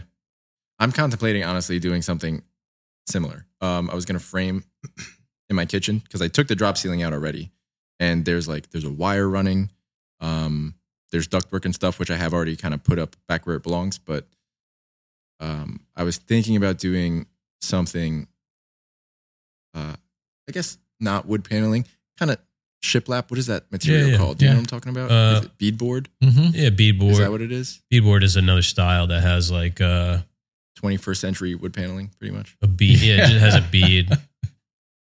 You know, bead would be like a half a semicircle. Okay. So maybe doing something like that as as a, a better looking drop ceiling. Mm-hmm. Um, but I'm not willing to to do any of that until the wall comes down because How far do you have to come down? Not far. Yeah, you could Um, always just pat, you know, just fur down the ceiling and then Yeah. just sheetrock it. Yeah. So that's, that's what I was thinking about doing. Um, but we'll see. We'll see. I'm, it's gonna come down when the wall comes down. So, Yeah, that's my problem. Is I have all these things that I want to do, but it's like, well, I got to do this before that, and I don't want to do this because then I can't do that, and you know, It's like a snake eating its own tail, yeah. kind of thing. Like if I had like you know, 200k sitting around, I could just pay somebody to come and do all of it at once. Yeah. But you know, it's like, oh, I should really paint the front door. It's like, well, I should. I want to do the siding first, and and maybe I'll just build a new door. Yeah, you know, Yeah. you just get into this this analysis paralysis. Yeah. Uh, In your guys' homes, do you have you know custom made furnitures, or is that uh, Rob laughs. He's got plenty. Yeah. I do, Nice. I do. Actually, I do because I I learned Yeah. on a bunch of stuff. So I have some that you know you could proudly show Mhm. off, and some that like you know failures of one degree or another. But yeah, that's when I started. Basically, that's that's how I started. You know, it's like proof of concept. Let's see. I- I'm gonna try and build a dresser here. You know, Let's see how this goes. Very nice. Yeah, what do I have? I have a bed, two beds actually. I built myself a bed. I built my son a bed. Have uh, we built some tables for the? We used to do the podcast in my basement. We had like these like leather recliners and like, and we used to film it coffee table, side table. So those have been repurposed into a coffee table and side tables in my living room. Um, I think that's it. Yeah, the beds. I might have some little bullshit doodads that I Yeah. built, just sort of real functional things, just as temporary. Um, but yeah, I'm building a kitchen now. Um, it's all on nice gray match cherry. I haven't touched it. In, can't tell you how long, but It's it's there's nice parts here they do exist. Nice. nice, awesome. That's cool. That's cool. The only thing I've built uh, in my house is one work table in my garage. That was it. Plywood and two by threes, mm-hmm. but it's level. So at least where it's at right now. You That's got buddies who are, you, you got buddies who are woodworkers now. So Nice, anything yeah, you need. heck yeah. Heck yeah. Oh, I wanted to ask you about um the blanks for that you were using for the Leone Kenji boxes. so they're they're three eighths, right? Mhm. So I mean, we could talk about this offline if you prefer, but uh, I was going to ask you guys if it would be worth your time to make what would basically be coasters, but they would act as candle lids Mhm. and Oh, then flip cool. them under for coasters. Oh yeah. So I don't know if there's like a minimum order quantity or, or, or value that you'd be looking for out of that, but we could talk about it. Yeah. Um, three eighths I think is the perfect thickness, hmm and they would be uh, you know circular, of course. And I guess the two design options would be routed on the outside edge so they sit in, Yep. or routed on the inside edge so they could sit, you know, Over kind of cup it. Yeah, Yeah, I don't know yeah, if three eighths is too thin for something like that, but Um, no, because it doesn't need to go too far. right.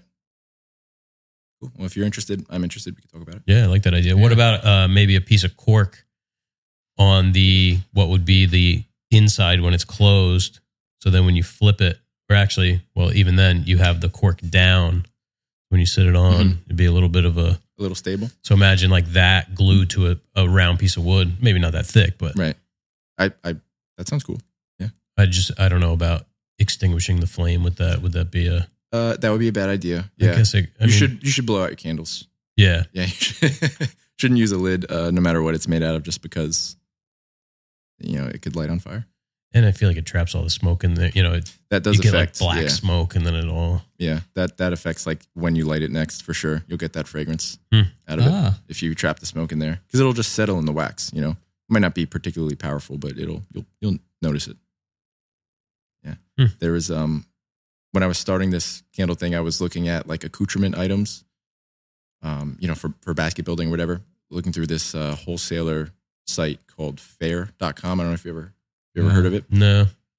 It's it's a good site. You can filter it for like US based uh, manufacturers and stuff. Oh, stuff cool. but they had like I guess because candles again being a low barrier to entry, you know, anyone can do it, and a lot of people do. So catering to candle makers is like its own little niche industry, and candle snuffers are like a great add-on item for these. I don't partic- I think it's you don't need them, so I would you know I wouldn't feel right selling them to people, but um, that's supposed to be the preferred method. Hmm. So you don't uh, I don't know light your out eyebrows on fire when you blow it out or something. I'm Even not really for sure. like a what would you call that? It's not a jarred candle. It's a poured poured candle. Um, A container candle. Yeah. Like I've seen it for like a candlestick. It's the same thing, but it's just the uh the little bell shaped top or snuffer is just on like a hinge. So that when Ah, you you know you can you can get over the wick and Yeah, and yeah. do what you got to do. I was talking to a buddy. I was talking to Bliss, and I said, "Oh yeah, we're we have a candle maker coming on the podcast." And he goes, "Oh, tell him I have some shaker uh, molds if he needs them. He's a big fan. Do Are you familiar with the shakers? I, I don't think so. Um, they're like a sect of uh, it's a Protestant. Yeah, they're definitely Protestant. Yeah. Um, they're like all but dead now. I think there's maybe like two living, yes. but they came Yeah. to sort of infamy in the early 1800s Mhm. um, as furniture. I mean, aside from being a religious movement, um, and they called them the Shakers because they sort of like went into convulsions, kind of thing. You The, know? pe- the people went yeah, into yeah, and they Okay. talked in tongues and Oh wow. um, but they were uh, they were all about labor and about craft. You know, that was a big part of their uh, religious beliefs or whatever. And you know, they were huge chair makers, and there's a whole um, design style based on on what they made. But they made candles, and he's got some, like you know, candlestick molds or something. Yeah, the candle table. Oh. But yeah, this I guess this kind of wax Yeah. is not suitable. No, for yeah, you need a harder wax for that. That's that's where like straight soy or paraffin um, comes in handy. But those are like, I would love to make them because they're just cool. I think Mhm. like a candle on a on like a candelabra is like so Yeah. elegant and cool. But um, such a pain in the butt to make because you have to make the candle and then wick it. Usually, Huh. you have to pour them upside down. So it's like you make it, you you pop a hole in it. How I don't know. I'm not sure. Huh. Maybe a heated like Oh, thread yeah, like thing or something, yeah. yeah. and then you gotta thread it through. What about beeswax? Is that used for candles or? Yes. Oh, I guess those could be made out of beeswax. Yeah, beeswax is is very hard, so it's used as an additive sometimes to firm it up. Huh. If you got to firm it up. Our buddy John, we were talking about, he has uh, bees. Oh yeah, Yeah, Yeah. and he makes, Makes honey. The honey is nice. killer. Yeah, dude, fresh honey, Yeah. so good. He comes up by uh, constantly. He's like, "Oh, I brought honey. Nice. Yeah, I Yeah. got like honey on honey." Yeah, you can't eat honey. No, Oh, I'm sorry. I mean, I, you know, I fall off the wagon pretty often these Okay. days, depending on the the stress level. Yeah. It's usually what determines. Oh, dude, Um, honey and butter on toast. Yeah. Well, if you watch Outdoor Boys, he's all about yes, the honey and butter. Yes, yeah. That guy, you know how much money that guy makes on YouTube? I, I- yeah, an It's insane, insane. amount. He's got one video, 67 million views. That Nerf Wars video, dude. The guy must be making hundreds of dollars a day on that one video for six years. Yeah, I read somewhere that he makes like eighty thousand a month from YouTube ads from Google AdSense, and Yeah. then that's on top of. uh Well, I guess he doesn't really like sell anything. Yeah, I don't know that he sponsors or he is sponsored by anything. Um, he might be. I wouldn't be surprised if he was sponsored by like the maker of one of those any any number of like uh, snowy terrain heavy machinery things Yeah. that he has. Yeah, his videos are cool. Yeah. I forget how I stumbled upon his stuff. He blew up recently. Yeah, Just I mean, he's been big for a while, I think, but he just also popped off recently. and what he's done is he's created. He's allowed, or maybe not allowed. He's um cultivated this sort of thing where he's doing what he wants to do and that's what's creating the content and what's making the money. It's just a self-perpetuating. He's like oh let's go to hawaii for a week and we're going to go spearfishing and then we're going to go on a boat tour and then this and that hmm so by spending this money he's making himself money it's it's a wild concept Yeah, it's that's the dream, man. It's 100% personality driven. Mhm. But uh, and he's not even like i mean he's pretty good but he's not like you know yeah, I don't I wouldn't call him like a showman, Yeah. you know, but he's uh he's not like a bad guy. Seems like Mhm. a good guy. yeah the stuff he does man Yeah. crazy Maybe that's the secret sauce, the being uh, Mr. Relatable. I 100% agree. 100% agree. Especially if you're doing something that's like, you can also do this. If you want to Yeah. say that to somebody, then you can't be like overtly removed, you know, Yeah. from from their identity. Yeah, there was um I was listening to these these guys talk um about the quarterbacks from San Francisco. And Oh, do you yeah. follow football at all? Not so much, but I think I know what you're talking about. So Brock Purdy is the San Francisco quarterback currently. He was the last pick in the draft. Mhm. Um, they call that Mr. Irrelevant. And he's, you know, just an average looking guy. And everybody sort of roots for him. You know, he's like a great underdog story. Mhm. And he's replaced a guy, uh, Jimmy Garoppolo, who looks like a movie star and you know he was coveted you know they traded for him and everything like that and he got blamed for everything like whenever they you know would whenever they lost like Right. they lost in the super bowl it was like oh he overthrew the guy this and that so there's this big disparity in how the public views these two guys but the the thing is their stats are almost identical so it's the relatable guy that Yeah. people you know, it's like, yeah, Brock Purdy, last guy, doesn't he's not so handsome. Where Garoppolo, it's like, F that guy. Yeah, man. yeah perspective you guys? I imagine you watched the game this weekend. Uh, some of it. I don't. Yeah. I I gave up watching football a long time ago, but I I Yeah. caught yeah, like maybe half of it total. That's I went to bed at halftime. Yeah. Yeah, I caught the first half, and then yeah, I- I was at my uh, my girlfriend's parents' house, and then we had to go home. Yeah. I always say like I'm in it for the snacks. Like if you invite me over to watch football and there's going to be snacks, I'll I'll come watch the game. But like Agreed. I'm not. You're not going to catch me at home on Sunday putting on the football game. Yeah. You're just not going Yeah, to. I'm with you on that. Or any sports, you know, for that matter. I, you know, I played sports. I enjoyed playing sports, but I don't have uh, three hours for a football game or a hockey game or a ba- baseball game. So I feel like are Oh. like six hours long. yeah. Yeah. What What about you? Yeah, I I used to be really um enthusiastic about watching football. But it it's I don't know, you know, I guess t- tastes change. I I like to watch the highlight wrap up show. Like just Yeah. give it to me. it's become so commercialized and like why does the pregame show start like six hours Yeah. before the game you know and then they have like skits they got uh, right. uh who's that guy that does the imp- frank caliendo Yeah, yeah. and it's funny but it's like it's not about football anymore No. you know it's it's another it's like wwf it's like wrestling now Yeah. where it's Right. like just this they've created this entertainment empire Um, you know, they had a SpongeBob Super Bowl this year. What? Yeah, Really? where they actually had like SpongeBob and Patrick and then a human guy that were doing like an alternate broadcast of the Super Bowl on Nickelodeon. Yeah, yeah, yeah. So I like to watch and see who won. You know, I can Mhm. get that in a half an hour. Right. And the other thing, which you know, it's my own personal, you know, bugaboo, is like there's so much money.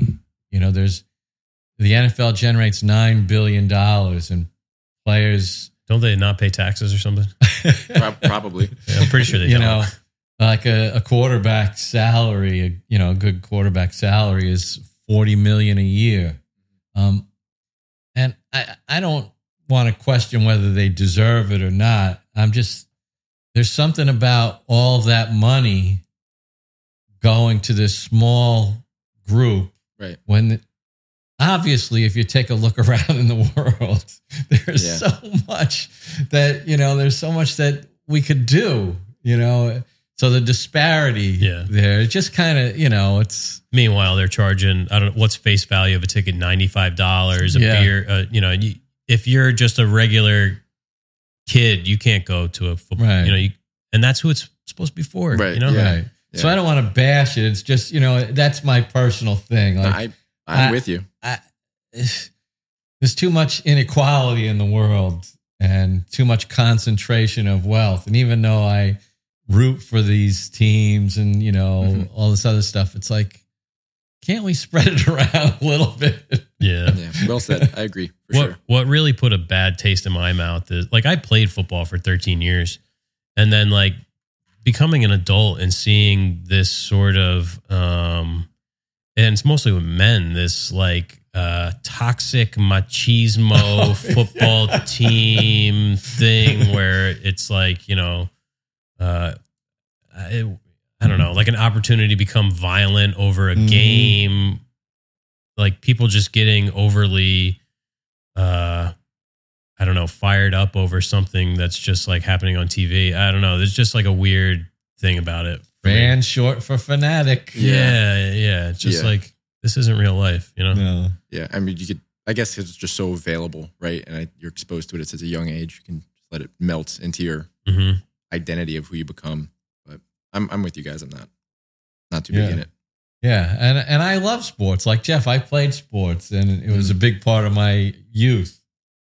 But it's it's changed. Things have changed, and my opinions have changed as well.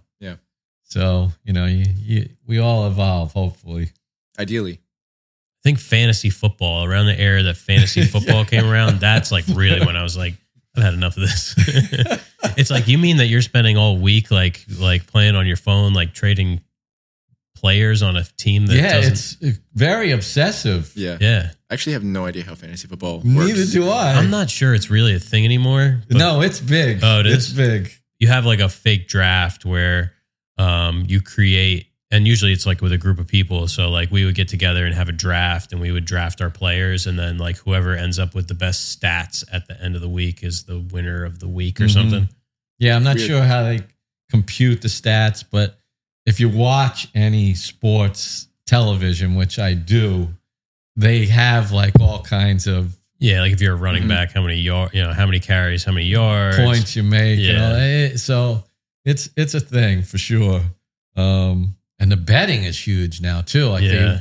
they've, they've legalized all this betting, and i said to my wife i'm like man imagine like if you had a problem like Yeah. you could just gamble anywhere now Yeah. And for as much money as you want. Yeah, and they're like, if you sign up, we'll give you two hundred bucks. yeah, if you take a loan out for $10,000, yeah. we'll give you $50. we're not te- we're not telling you that you have to spend two hundred before we give you that two hundred. yeah. But Yeah. That's insane.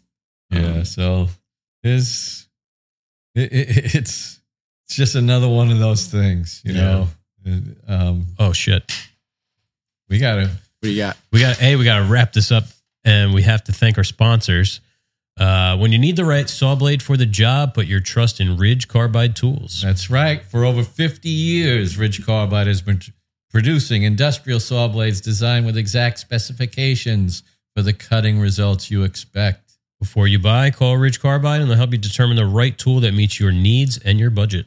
After the sale, Ridge Carbide provides sharpening services for all your saw blades, dado sets, router bits, and jointer planer knives. Located in Kansas, Ridge Carbide, sorry, located in Kansas, Ridge Carbide Tools provides high quality products with outstanding customer service at a fair price. What, are, you cutting? Our our blades arrived on Monday. Oh, We uh that's where we send our blades to be sharpened. So we sent like a a 20 pound box of of saw blades. They uh I I checked the tracking before I threw away the receipt. Um, we also have to thank our sponsor Uneeda mm-hmm. and um, you know we've been using the hell out of the 3x4 sanders you can get your own at sandpaper.com use joinery15 to save 15% and make sure you use that because i know a bunch of people bought sanders That's right. and they didn't use the code so Yeah, uh, it'll save you some money yeah, good stuff. Good stuff. So, any parting words of wisdom? Where can people find you? Um, so you can find me on Instagram uh, at Bhaaloo Candle Co. B H A A L O O Candle Co. Um, or Bhaaloo Wildscape, same spelling. Wildscape, W I L D S C A P E. And Bhaaloo.com. Yeah, so it's Bhaaloo with an H in there. Bhaaloo with an H, yeah. The BH, my, my name is spelled with a BH. Mhm. So that's been like an identifying thing for my Yeah. whole life. It's always been like, somebody spell your name right, Brian. I'm like, no, no, no, hold on. And it's been like a whole dance I've had to do. So bh ryan yeah. that's what I, that's how I, Yes. that's how i now remember yes, yeah. So I've uh to be able to like, you know, put that on a business card, I think is really cool. yeah that's cool Yeah. yeah we'll put we'll put those links in the uh, podcast description for Awesome. everybody Thanks, guys. And uh, I mean, no no words of wisdom, but uh, you know, thanks for having me on. And I, I admire you guys. You're doing some really cool stuff over here oh at no Greene we Street. admire you Uh, we- Yeah, we all admire each other. Yeah. Keep up the good work. Likewise, yeah, I'm looking forward to uh, working with you guys in the future. Keansburg strong. That's right. Yeah. When we need a guest last minute, we know who to call. I will come over here in my PJs, man. No problem. we could do a candlelight podcast. Yeah. Oh, that's not a bad idea. Well, those can be unscented. That would be a little crazy, I think. Yeah. If you had seen the old podcast studio here, Yeah. yeah. We needed scented candles in there. yeah. Oh, yeah. Yeah. This place was super musty. I'll leave it at this. It was like, I always say, it's like if you had like an older brother and they had a friend who like had a basement where they smoke pot. Yes. That's like what it looks like. Oh, you know, that's an oddly comforting visual. Oh, yeah, it was- but, uh, it was pretty. but I understand what you mean. like there could be like UV, like uh, Yes. those like Black velour lights. posters. There's just Oh. a tarped off area. for Yeah. some pretty, yeah, pretty much. Pretty much. nice. Oh man. that's Cool. Well, thanks for coming. And uh, thanks everybody for listening. Take care. Thanks. We truly appreciate you listening. If you want to support the show, leave us a review on Apple Podcasts or Spotify. Share the show with your friends or consider subscribing to our Patreon. We'll see you next week. Time